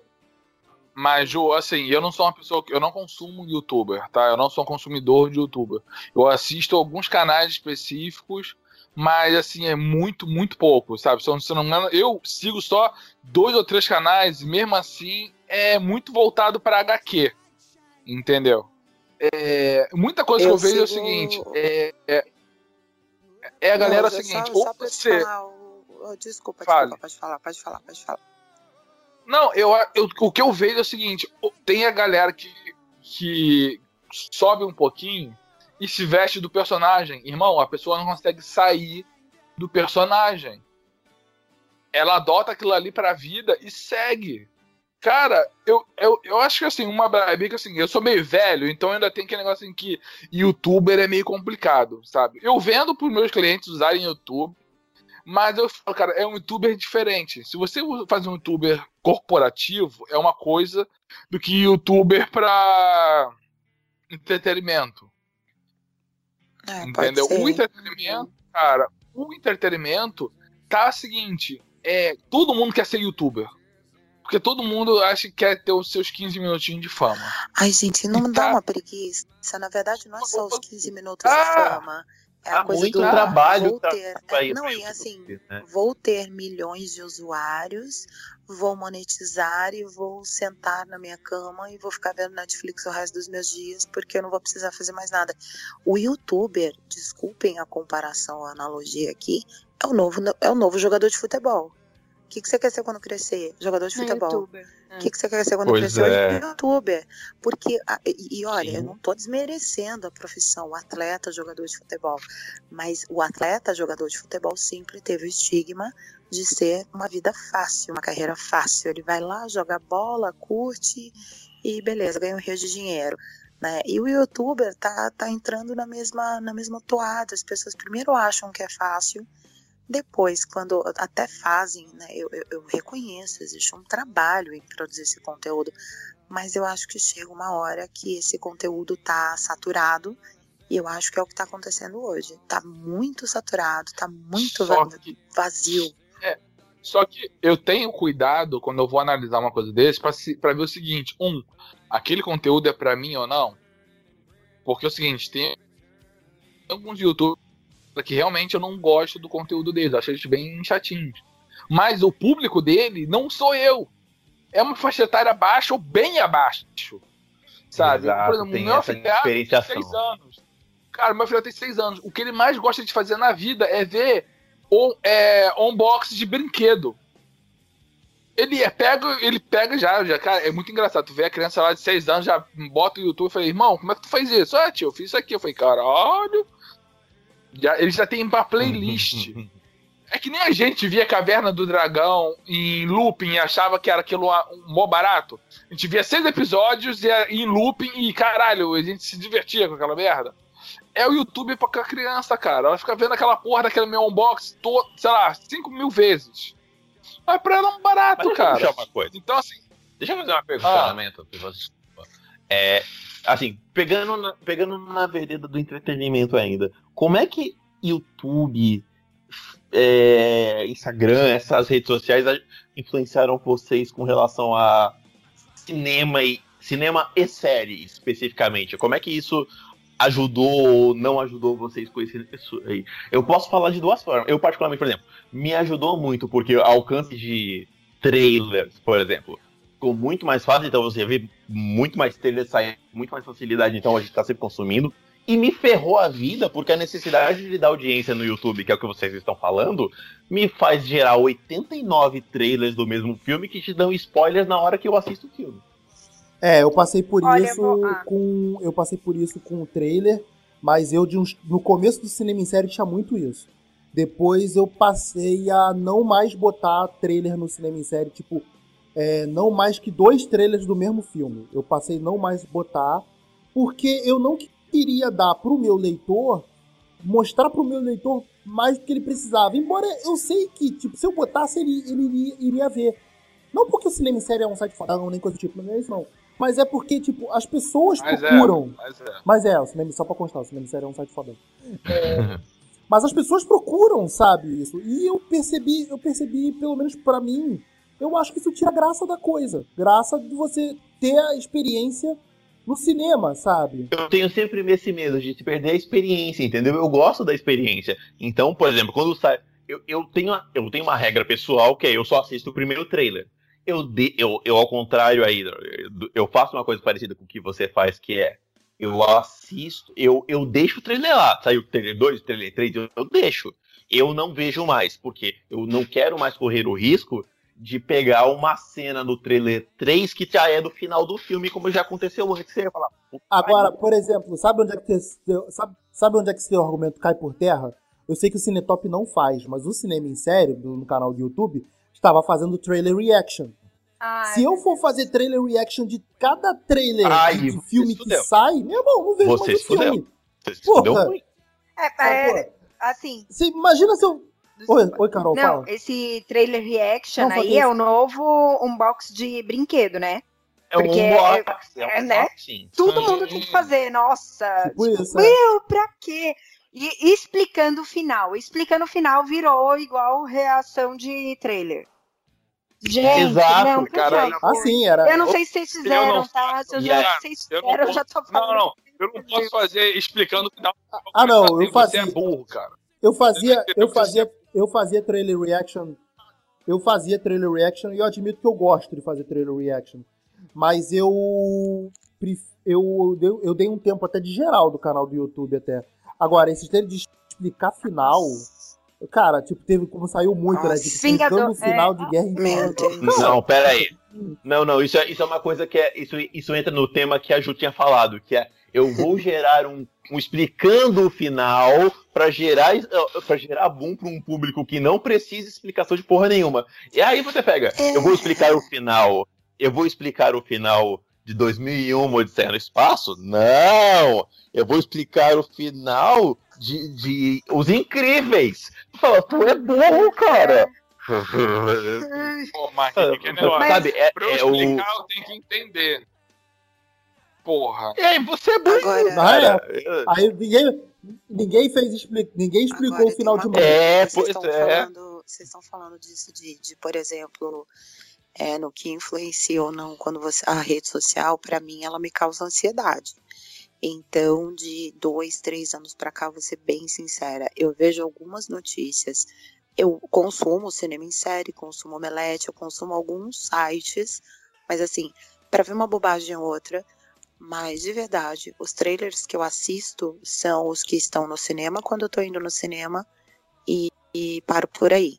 Eu não leio review, não leio, gente, porque eu acho que a reação de cada um a, a, a um filme, é, ou a uma série, ou a um documentário, é muito particular. Então, é, por exemplo, Pô, muita gente. Não, tô falando isso. eu- sei porque eu sou jornalista, é até, con- Não, é até contraproducente eu ia eu dizer eu ia- isso. Não, Né? eu falo, concordo com você em total. Eu concordo com Mas, você em assim, total. Eu já Por exemplo, o exemplo claro para mim, clássico, foi agora, recente. É, foi a rede social, todas as redes sociais infladas de críticas negativas ao filme do Han Solo.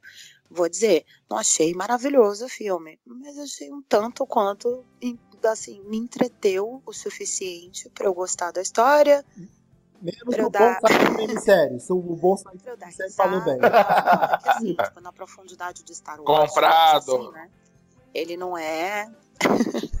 na profundidade do, do tema de Star Wars, a Bendito, coisa toda, Bendito. não é tão, tão foda quanto são os outros filmes. Mas assim, o que eu tô dizendo é: todo mundo meteu o pau no filme do Han Solo. E aí, se você vai. Porque existe esse comportamento também do, do papagaio digital, que eu chamo no meu Facebook, né? Que é aquele que fala, que nem o meu amigo me chamou, ah, vamos ver o Han Solo? Falei, vamos, vamos ver o Han Solo. Ai, mas tenho certeza que várias pessoas, uma vai convidar a outra, vamos ver o Han Solo. Ah, eu vi na internet que é uma merda, não vou. Entendeu? Mas isso então, é o que assim, você acontece já com tem um pré-julgamento. É, não, você já- eu vou te falar, eu vou te ser sincera, Carol. Eu descer pra mim, eu assisto tudo, mas não adianta, eu sou, eu, todos os meninos aqui sabem que eu sou super team Marvel a vida inteira. Ai, meu Deus. Mas eu sou. Eu dos team Titãs tá vindo aí, vocês vão calar a boca. Não, Não, mas Não, gente, não os vou, meus não. quadrinhos, não, os meus HQs eu não sou igual, igual a vocês. Eu, eu li HQ, eu consumia muito HQ, Magic, RPG, quando até os 14, 15 anos. Depois eu Uhum. entrei numa toada nerd Viu, ó? estudar. 14, 15 anos. ó. Não, mas Já chamou todo É, mundo de infantil não. aqui, né? Médica, médica Esse é- acima de esse é outro 14 papo- anos, outro é papo. que não. Ó, pera, não. Outro papo- outro papo pré-podcast também. Eu tô brincando, eu tive pra Carol. Era um ratinho. Não, é que os meninos já, já sabem disso. Eu vendo uma família esquisitíssima, cheia de, de gente de QI alto, chata, a cobrança é, é, é ridícula em cima da gente. Já falei pra eles aqui do meu pai. É, então, assim, pra mim, eu, ti- eu- sempre tenho que me abstrair de um monte de coisa pra me concentrar. Eu não sou uma, uma multitasker com 8, 7 de QI igual meu pai. Então, pra eu chegar perto de um terço do que ele faz, ou de um, de um décimo da inteligência dele, e não tanto pra agradar, porque hoje eu faço por gosto. Eu me afasto dessas coisas. Então, por exemplo, o Magic, que vocês estavam falando mais cedo, que é uma coisa que eu gostava pra cara. Cara, eu tinha, eu, eu sei lá quantos decks eu tinha aqui. Dado de RPG, de D&D. Vocês não têm ideia. Meu, acho que eu tive mais de 100 dados. Eu tinha coleção, eu tinha estojinho com, com os dados de veludo. Eu mandei fazer estojo de veludo, sabe? Os meus livros, inclusive de RPG de monstro, é, de tudo, foi confiscado na época de vestibular. Tipo, chega, Juliana. Ju, Entendeu? Ju, uma, uma Oi. pausa aproveitar. É, Casalberto, Esse é o meu nome. a, a, Ju, a Ju tinha falado que tinha um monte de dado. E você, tem dado? Ah! Tararara. A mesma praça, o mesmo. Filho, até de 20, até de 20 lados. Mas, Ju, assim, Até de tipo, 20 faces. Porra. Eu, assim, eu, eu brinco, né? A gente fala da DC, eu brinco. Não que eu não goste dos filmes da Marvel. Imagina, não tenho problema nenhum até, né? Mas Só a é, eu vejo que. Não, pior que Até não. não tem problema nenhum. Até que não. É, não tem. Mas o que eu vejo é muito isso, assim, sabe? A, o pessoal, um falou mal, ah, é porque é da DC. O pessoal vai lá, fala mal, sendo que tem conhecimento ou não de cinema. A maioria que fala mal é que não sabe porcaria nenhuma do que tá falando, não tem é, conhecimento do que está falando. Só que aí gerou isso, tipo, ah, filmes da DC são uma merda. E sempre vão ser. Aí pode vir qualquer um da Marvel, que é um, sabe, desses A gente tem uns muito ruins. Doutor Estranho, um ratinho. né? Nossa, Eu muito achei, eu achei que a Carol ia chorar nesse momento, agora que ela deu engasgada. É que eu ia falar, eu ia xingar, e eu. né, vamos Respirou fundo. compostura. Mas eu Mas acho, o assim, quê, só de cara? redes sociais Xinga- pra fechar, é que eu, eu, eu realmente me causa ansiedade. Então eu, eu não procuro nada, nada. Até porque quando eu acho que é uma merda, né? Reddit é, veio pra acabar com a vida de todo mundo. Então, o Reddit, por Reddit é exemplo, uma ponte, né, de, de é- tragédia, né? é, e é, um- é um uma pesadelo. ponte de pra ansiedade inacreditável. Não, você quer mais do que eu, que sou fã de Game of Thrones, e, e já, já peguei Ei. todos os spoilers, porque eu não posso ler uma linha, eu tenho que ler tudo. Entendeu? De novo, é meu toque, é a maldição do, do toque da leitura. Você começa a ler uma linha, você tem que ler o livro inteiro. Mas deixa, E o Reddit é assim. mas deixa eu Entendeu? direcionar pro Então eu nem vejo. Deixa eu direcionar pro Felipe, pro Felipe, que o Felipe tá quietinho aí há tanto tempo. Tá até na janela, no cantinho aqui da janela do meu Skype, sozinho, isolado. Ô, Filipe, como é que você vê esse lance da, da, da- A gente falou também esse lance da crítica aqui, né? Como a crítica influencia o- os leitores. Você que já escreve aí há muito tempo, você escreve já para vários veículos, escreve também para o bom site Cinema em Série também. Como é que você vê esse, esse- esse- essa influência do, do que você escreve para as pessoas que estão absorvendo isso? Cara, é, Além de ser professor também, né? Você também é professor. Pois é, então, tem, tem vários lados. Porque eu acredito, assim como o cinema, eu acredito que a crítica também deve ter uma responsabilidade. Não é que a gente pode carregar o peso no mundo, porque não podemos. Mas eu acho que, no mínimo, a gente não deve ser inconsequente. É, é, nossas palavras têm consequências. E eu acho muito que eu invisto nisso por causa dos cineclubes, né? Então, eu e Samantha, para além da crítica, acabamos fazendo uma certa seleção dos filmes que a gente acredita ter um, um potencial de aumentar a palavra, aumentar a discussão. Isso não quer dizer necessariamente só escolher filme maravilhoso, perfeito. Às vezes é escolher um filme imperfeito, que tem uma coisa que avança tanto, que evolui tanto, e tem, todos um, tem todo um outro lado que, que talvez deva ser debatido, deva ser atualizado, deva ser é, trazido para a contemporaneidade e complexificado mesmo. A gente faz isso emparelhando filmes com outros curtas, que às vezes ampliam o debate dentro do longa, às vezes dois longas curtos, é, às vezes pelo debate, porque sempre depois das sessões a gente traz debatedores, que a gente está falando do quanto o Beto vai ter que ser o nosso próximo debatedor no Cineclube Opa! e debates com pessoas que estejam agregando áreas diferentes. A gente sempre convida, vamos dizer, se é uma pessoa da crítica, também é uma pessoa da academia, seja de uma matéria interdisciplinar ao filme, como ciências sociais, ou letras, ou é, magistrado, né, advogado, juiz, alguém que tenha a agregar para além daquele universo fílmico unicamente, afinal os filmes andam cada vez mais intercruzando com a realidade, né? A docuficção é uma palavra da, desse milênio, não se tem às vezes como se fazer distinção entre um documentário e a ficção.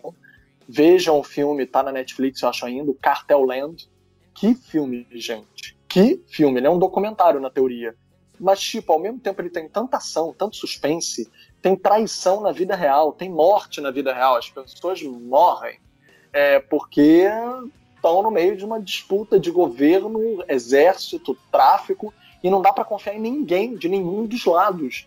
É mais do que Game of Thrones, só que real, que é um documentário. Então, quando a gente é um filme desses, discutir qual é o limite da realidade da ficção, o que, pode influenciar nas questões de drogas, de legalização, de policiamento, todas as contradições inerentes a ela, eu acho que é um escopo que a gente acaba conseguindo ampliar com outras searas paralelas à crítica. De certa forma, o Beto faz isso também com o podcast, porque convidar é, convidados diferentes, agregar olhares diferentes, às vezes que não gostaram do filme, procurar uma pessoa que não gostou daquele filme, ou daquele gênero, ou daquela seara, ou um especialista, para poder contrapô-los, como foi, eu, indico o episódio do Mecanismo, que eu e o Rodrigo, fica, o Rodrigo Fonseca somos amigos na vida real, tá, gente? Apesar da gente ter debatido acaloradamente naquele episódio.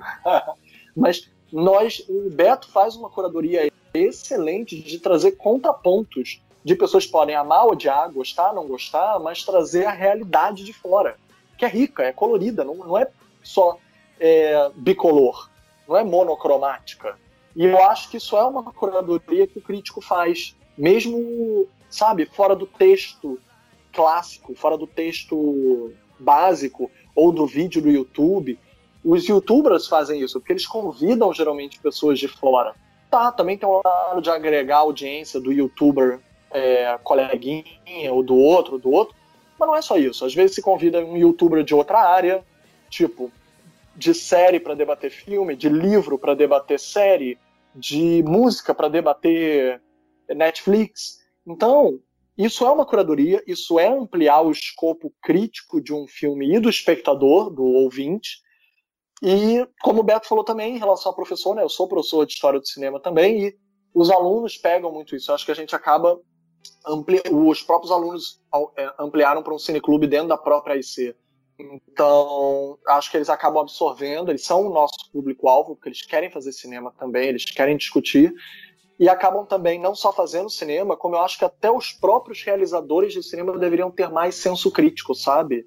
Que nem uma geração no Velho Vague, que nem uma geração dos cineastas russos. É... Eles pensavam o cinema e eles debatiam o cinema, inclusive, uns os dos outros. Eles viam os cinemas uns os dos outros, escreviam sobre eles, teses sobre eles. E eu acho que hoje em dia as pessoas estão muito separadas no seu próprio cercadinho não estão vendo os filmes dos coleguinhas, não estão debatendo uns aos outros e perdem o senso crítico. As pessoas têm Sabe? medo de falar que elas não concordam, é isso que você tá falando. Você não, você não discute com mas- medo de estar errado. Mas isso, isso, é um, isso é um câncer de vida de Até rede social, as, né? as, as redes sociais ampliaram, é, é isso. Porque interpretam mal a tudo, porque às vezes não é nem não concordar. Às vezes você pode ampliar um debate num ponto cego do filme, mesmo gostando do filme. Então a, palavra discordar acaba ficando quase como se você estivesse xingando a pessoa. E não tem Não, nada é igual a, entra no que no- a Ju e a Carol tocaram nisso muito bem, que é você fazer times, né? O cara que o cara nem viu o filme na- da ele nem viu o filme da DC, por exemplo, e ele tá falando mal e- sem ter visto, né? Que é um absurdo. Cara, vai ter lá a sua opinião crítica, vai discutir, vai trazer pra vai trazer pra mesa. Eu não gostei por causa disso. Você pode não gostar. Você pode fazer que nem a gente faz com o Beto, por exemplo. Que o Beto, qualquer coisa a gente fala, tá errado. Mas você pode chegar e e- e- e- você tem o direito, a Constituição te autoriza a gostar de uma coisa que as pessoas estão dizendo que. Eu vou rir Que da não. cara de vocês todos quando o Robin chegar na série de Titãs, vocês vão ver só. Agora, Eu vou rir da sua. Eu Eu rir da sua. Com, com o Filipe e digo até um pouquinho mais. É, eu acho que isso é uma cultura que está acontecendo no mundo, que é, é o que eu falei mais cedo, eu falei agora, agora há pouco sobre papagaio digital, né? É, as pessoas perderam, aos, vem perdendo ao longo dos anos, e se a gente está falando aqui dos últimos seis anos, se tem uma coisa que foi prejudicial, é que as pessoas perderam pensamento crítico. Assim, perderam. Elas Uhum. preferem compartilhar ou, ou- ou conversar daquilo que já está sendo falado, é, concordar com todo mundo, ir na onda da galera, ir na onda da maioria, do que ter a própria Olha. opinião sobre as coisas. Então, acho que por isso Que é um, é que tá um problema muito sério. Você É, sabe um no exemplo que eu tenho muito forte disso aí. Rapidinho, um exemplo que tem muito forte disso daí foi quando eu fui discutir com um amigo meu sobre o Watchman. Entendeu? Eu gosto de Watchman, mas eu tenho algumas ressalvas sobre a consequência de Watchman para a indústria de O quadrinhos. filme é o HQ. Ah, tá. HQ, HQ. Aí eu, o amigo, porra, que isso, cara? O Watchman é foda. Eu falei, por que, que o Watchman é foda? Ah, porque é foda. Eu falei, por quê? O que, que você gostou do Watchman? Ah, tal, você gosta do que são nove quadradinhos? Você gosta da dissertação, do texto do Alan Moore? Da, o que, que, o que, que o é foda pra você? Ah, ele é foda porque é foda. Não, cara, é foda porque escutou alguém falar que é foda. Tu já leu o Watchman? Tu analisou aquela porra? Sim, Cara, fala porque você não gosta, né, cara? É, cara. Não, e mesmo assim, se você gostar, não vai ser demérito ou você não gostar. O problema não era ele gostar, é ele não saber o porquê que ele tava É, repetindo aquilo, né? É, É o pior, Exatamente. assim. raiva. Isso, isso é um ponto ca- pelo qual. Eu- esse é um ponto, desculpa, Alex. É um ponto pelo qual, por exemplo, no Cinetop a gente passou muito tempo com ressalvas de fazer críticas. Porque é. Porque cada um tem a sua opinião. A pessoa vai lá e acessa. Eu não, que- eu não quero que o cara olhe pro que eu li, porque eu escrevi e fale, não. Que ele entenda que ele deve ver ou não deve ver. Vai ter a sua opinião e traz de volta pra gente discutir, né? É por isso que no Sim, Cinema em. Série a gente mudou o nome de crítica pra resenha. Exato. É, porque Até a gente porque faz a sentido, exatamente. Faz, faz mais sentido. É uma resenha. a resenha é o que você achou. A crítica tem mais. Eu acho que até a crítica tem um papel mais profundo. E a- Eu falo isso a- para os meus alunos. crítica tem uma, a crítica tem um peso muito maior e é um trabalho muito mais é, desenvolvido do que você simplesmente chegar e falar que você gostou do filme ou não. Não, e, e o é mais do Filipe- que isso, é um só- trabalho técnico. Também tem o Filipe- falar- eu ia falar- eu ia, eu- eu ia citar o próprio Filipe. É, ia que é falar, um tipo, trabalho muito o técnico. Felipe faz é crítica, muito- eu faço resenha. Eu não faço crítica. É, Ex- exatamente. Eu, eu apoio, eu apoio o relator aí. Eu, Eu eu só pitaco. faço. Eu só faço crítica, vou ser bem sincera. Eu faço a resenha de tudo na minha vida. Crítica, crítica, eu faço a política e a música. É, todo o resto que eu não tenho conhecito eu profundo, não posso falar porque eu não acho entendo, isso. né? Eu Exato, acho- isso eu, eu, dou- eu Eu acho que essa frase tá uma camiseta, hein? Essa frase tá uma camiseta. Repete, Ju, repete, Ju, que foi. Eu- Desculpa aí, mas eu sou, eu sou daquele, eu dou opinião sem entender mesmo. Eu sou dele. Não, eu já grava muito podcast sobre sem estudar, né? Eu tenho opinião sobre tudo. Eu tenho opinião sobre tudo. Já gravei podcast de filme que eu não assisti, pô. E, mas eu- e debati com o cara que assistiu, pô. Pois é, pô, isso é mole. Mas- Pessoal, o papo Mas tá assim, ótimo. eu acho que. Oi, desculpa, desculpa. Não, pode- pode- encerra, encerra, encerra, encerra. Não, o que eu ia falar é que assim, a, a, a crítica, de uma maneira geral, até para os jornalismos, que, os colegas que estão aqui que me contrariem se, se não gostarem ou se estiver errado, né? Mas é, é um papel muito mais técnico. Você faz uma apreciação técnica, uma apreciação muito mais profunda da obra que você está criticando, do que dizer, ah, é legal ou não é legal. Né? E, de novo, eu acho que dentro dos conteúdos, principalmente 16 anos para cá, até pouco menos que isso, mas tá, tá vindo numa crescente muito rápida, as pessoas estão confundindo uma coisa com a outra. Estão confundindo opinião técnica, opinião inclusive imparcial, porque quem faz crítica consegue separar aquilo que gosta daquilo que não gosta. Já vi muito Sim. crítico de música e cinema falar é, é, é, isso aqui é bom, esse filme é bom, esse filme é ruim, por isso, isso, isso, dando argumentos É, pô, técnicos. o agora mesmo você sabendo que pessoalmente. Eu amo Prometheus. Eu amo Prometheus. Aí, ó, vou- eu vou chupa! sair da sala, eu volto, daqui, isso. eu volto daqui a pouco. Chupa aí, sociedade! Mas é isso. Beto, Beto, até um Gente. relógio quebrado acerta duas vezes no dia. Olha só, eu acho que super falho, mas como tem como não amar a Numi Rapaz e Michael Fassbender? E Charlize Theron encaixada do nada num papel que nem ia existir, foi feito especificamente Pois pra é, poder Pois é. E Você- Idris Elba.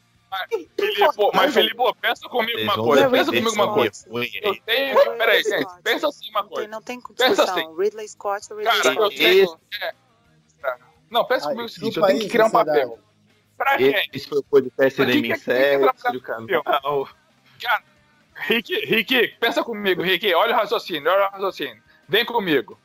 Gente, então, somos os produtores de Prometeu. Gente, a Charlize Theron quer trabalhar com a gente. Caralho, mas já todos o cast já tá feito. O que, que a gente faz? Cria uma personagem pra ela, cara. Foda. Cria pra ela. Cria pra ela. O que ela vai fazer? Vai ser a muda. Cria pra ela. Mas bota essa mulher no Não, Pronto, né? acabou, compadre. Põe essa mulher no filme, por favor, né? Mas, tem que gente, pensar, ela, cara. ela é a segunda, ela é a segunda maior bitch do filme. A primeira é o David. É verdade, é verdade. Nós temos duas bitches no filme. E o David é o primeiro e a que Charlize a Theron a vai- segunda. O podcast saiu de, de aniversário do cinema em série pra virar defendendo o filme ruim. Eu não tô entendendo, é homenagem ao Beto? Que É, nossa, eu de- tava, juro que eu pensei isso agora. Eu falei, gente, a gente não ia falar que mudaram em seis anos. Felipe, A gente falou, ah, vamos a fazer o gente seguinte, sabe vamos, daqui. vamos Mas a gente não vai falar final nossos momentos- A gente não vai falar então. nossos momentos favoritos e os piores, os melhores e os piores O quê? que a gente achou. A gente não vai falar os momentos melhores e piores que a gente achou. Vamos, vamos. Começa aí, já que você quer. Já que você puxou. Ah, pô, Já que eu tu como falou, falar, né? Gente, pô, se eu tô falando de curadoria, imagina uma curadoria familiar em que eu me sinto abraçado como se fizesse parte como um membro da família, em que literalmente episódios foram criados, é, é, é, construídos, escritos de acordo com minha vida pessoal. Ah, Caramba! sim, clássicos do, do, fi- do clássicos foi, foi, lembrado. Eu chorei quando a gente.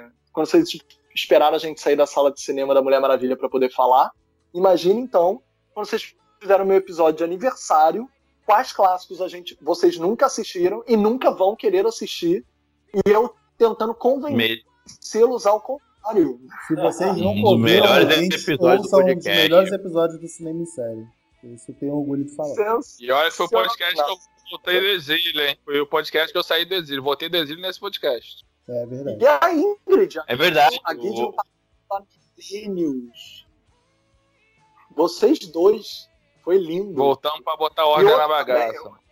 Rick, seu, Eu fa- amo- seu, gra- grandes coisas. seu preferido. Oi. Grandes, mo- você quer grandes momentos do podcast cinema em série? Você quer grandes momentos da vida? Quer grandes momentos do quê? Grandes momentos Da do podcast. Da vida, da vida. Cara, grandes momentos podcast. Grandes momentos podcast cinema em série pra mim. A mim. Esse podcast do Felipe foi lendário. Lendário. Um dos melhores podcasts que a gente já gravou, assim, na história, que eu, que eu gosto. É, eu gosto muito do, do Matrix, porque foi o primeiro que. é, aí, aí é defesa própria, porque foi o único que eu estudei na face da Terra. E. Mas assim, eu acho que de, de momentos dos últimos seis anos, que aí casa muito com o T também. Tanto, eh, tanto conhecer, puta, conhecer vocês pra caraca, a gente fez amizade, puta, um tá no Rio de Janeiro. Cara, olha essa mesa que a gente tá aqui hoje. Um tá no Rio de Janeiro, o outro tá. A, a- Carol tá, tá no Nordeste, a gente tem o, o, o, Ale, o Alexandre que fica em Rio Grande do Sul. Uma das coisas que eu me orgulho é de reunir, por exemplo, eh, sem, sem maiores pescoças, de conhecer essa mesa Coisa maravilhosa aqui, que, putz, a gente tá fazendo. Eu não sei, mas eu já não tenho mais ideia de quanto tempo que a gente tá fazendo isso, mas é muito divertido, é uma catarse, é uma coisa que a gente gosta pra caramba. E fizemos uma mesa de, realmente de amigos, que a gente conversa, zoa e tudo mais.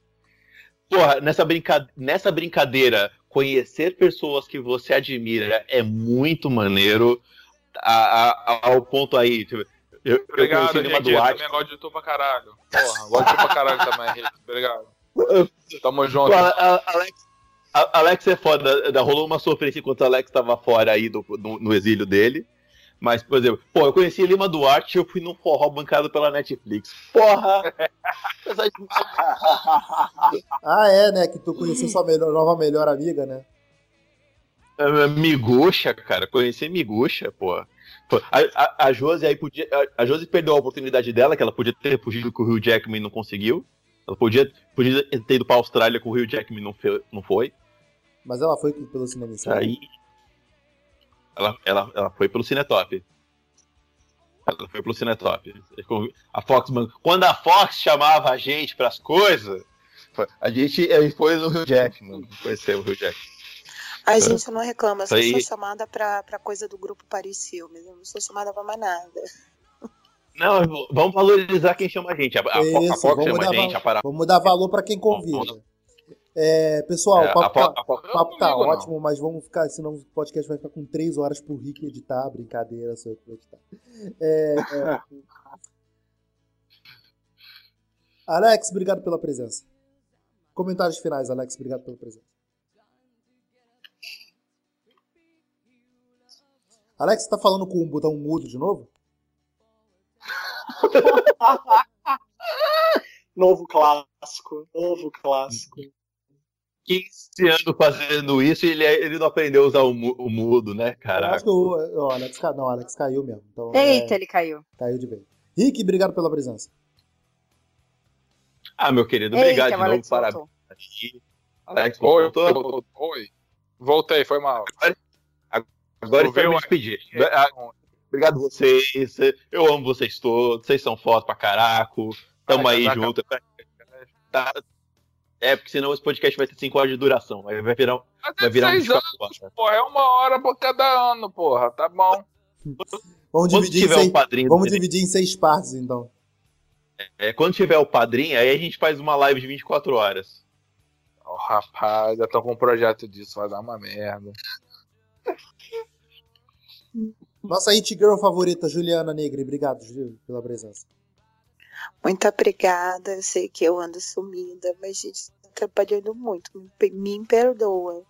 É, e valeu, eu gosto muito de participar. Sei que participei de pouquíssimos episódios, mas eu gosto de estar aqui com vocês, gosto de bater papo. E só queria fazer um adendo que eu me sinto meu uma meba perto do Felipe. Sério. Tipo, o Felipe, ele abriu o podcast com a opinião dele. Eu falei, acabou o podcast? Agora? Bem-vinda ao clube, Né? Juliana. Tipo, Nossa, É, não. pra ele faz- nossa, é. mano. Juliana, É, você, isso é sente, coisa do. Filipe. você sente essa sensação há três podcasts. Eu sinto isso há uns quatro anos. Tipo, por que, que eu estou aqui? Por que, que me chamaram? É, eu tô fazendo aqui o quê mesmo? Que que eu Até porque eu faço sou a isso? única aqui de, de música, né? Super Porque a justo. Carol, a Carol é do universo DC, eu, eu não tenho nada a ver com isso aqui. Né? Eu tô aqui de alegre, mas, mas obrigada mesmo assim, tá, gente? Por manter meu lugar quente aí. Fala assim, gente. Eu adoro Não. vocês. Adoro justamente Não. que todos os nossos olhares é que fazem a diversidade do cinema em série. Aliás, Isso. a Carol devia estar braba com o Beto, porque ele fez uma edição especial só DC, só DC, expulsou Meu, eu vi nós. isso. Eu vi, eu vi. Eu não fui Apartheid chamada no isso. Golpe! Eu não te chamei. É golpe, é golpe. Eu não, eu não, eu não te chamei. Eu, eu te chamei, Carol. Não, As Golpe. não, foi, eu não acho. não, não, não, não, não. Vem não. Não foi pra esse. Não foi pra...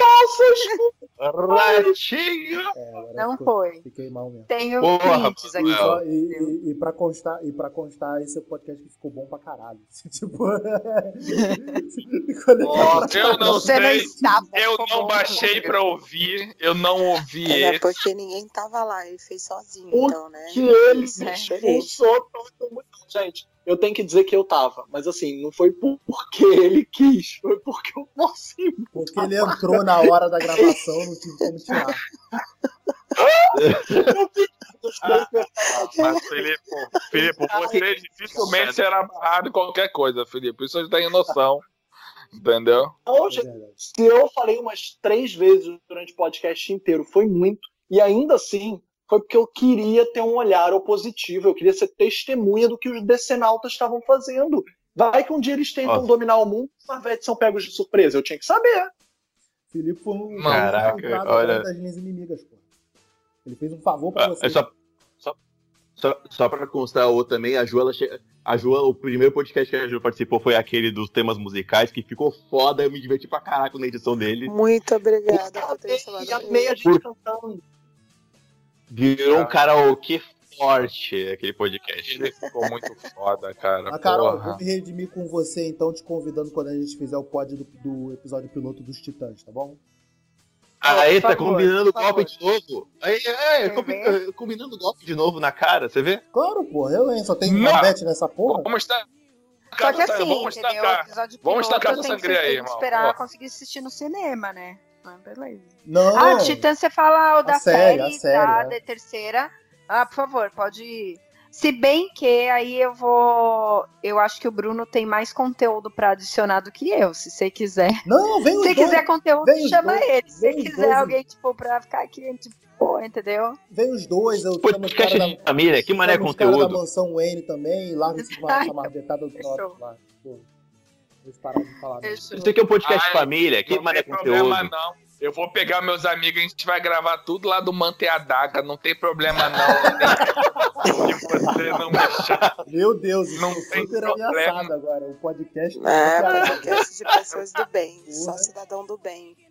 o podcast Ah, manda é. a daga. Vai cair a casa, meu Cara, Deus. O, o podcast da treta tá vindo, não se preocupa não. É, mas, Carol, obrigado pela presença, tá? Ô, desculpa aí atrapalhar mais uma vez. Valeu muito, realmente, vez- pelo convite. Dessa vez, foi com, dessa vez foi com um pouquinho mais de conteúdo do que a vez anterior, tô perdoado. É. Ou não, né? Eu não sei o quanto conteúdo eu trouxe, mas beleza, eu só atrapalho, isso eu tenho noção. E, mas fico à disposição sempre que vocês precisarem aí, tá, tá às ordens. E que avisar com Valeu antecedência, mesmo. né? Não que avise com 20 minutos pra entrar gravando. É, Eu assim, tipo, então, olha, são me 10 e meia da noite, você pode gravar. Vou tentar me lembrar Quem tá disso. participando há seis anos nunca sabe. Favor. A gente nunca sabe. Filipe, querido, obrigado pela presença. Eu que agradeço, gente. É, todo mundo já falou nessa jossa? Então fica aqui com o podcast Cinema em Série, podcastcinemissérie.com.br, cinemissérie.com.br, Instagram, arroba site Cinema em Série. A gente já começou, tá começando a fazer o, o IGTV lá do, do Cinema em Série também. Dá uma olhada, comenta, participa com a gente. É, Facebook.com.br Cinema em Série também tá lá, Instagram também estamos lá. E só pra constar, para finalizar o podcast, eu quero falar pro Alex que eu peguei mais um Magikarp dourado no Pokémon. Valeu, pessoal. Ah, até a próxima. Tchau, tchau.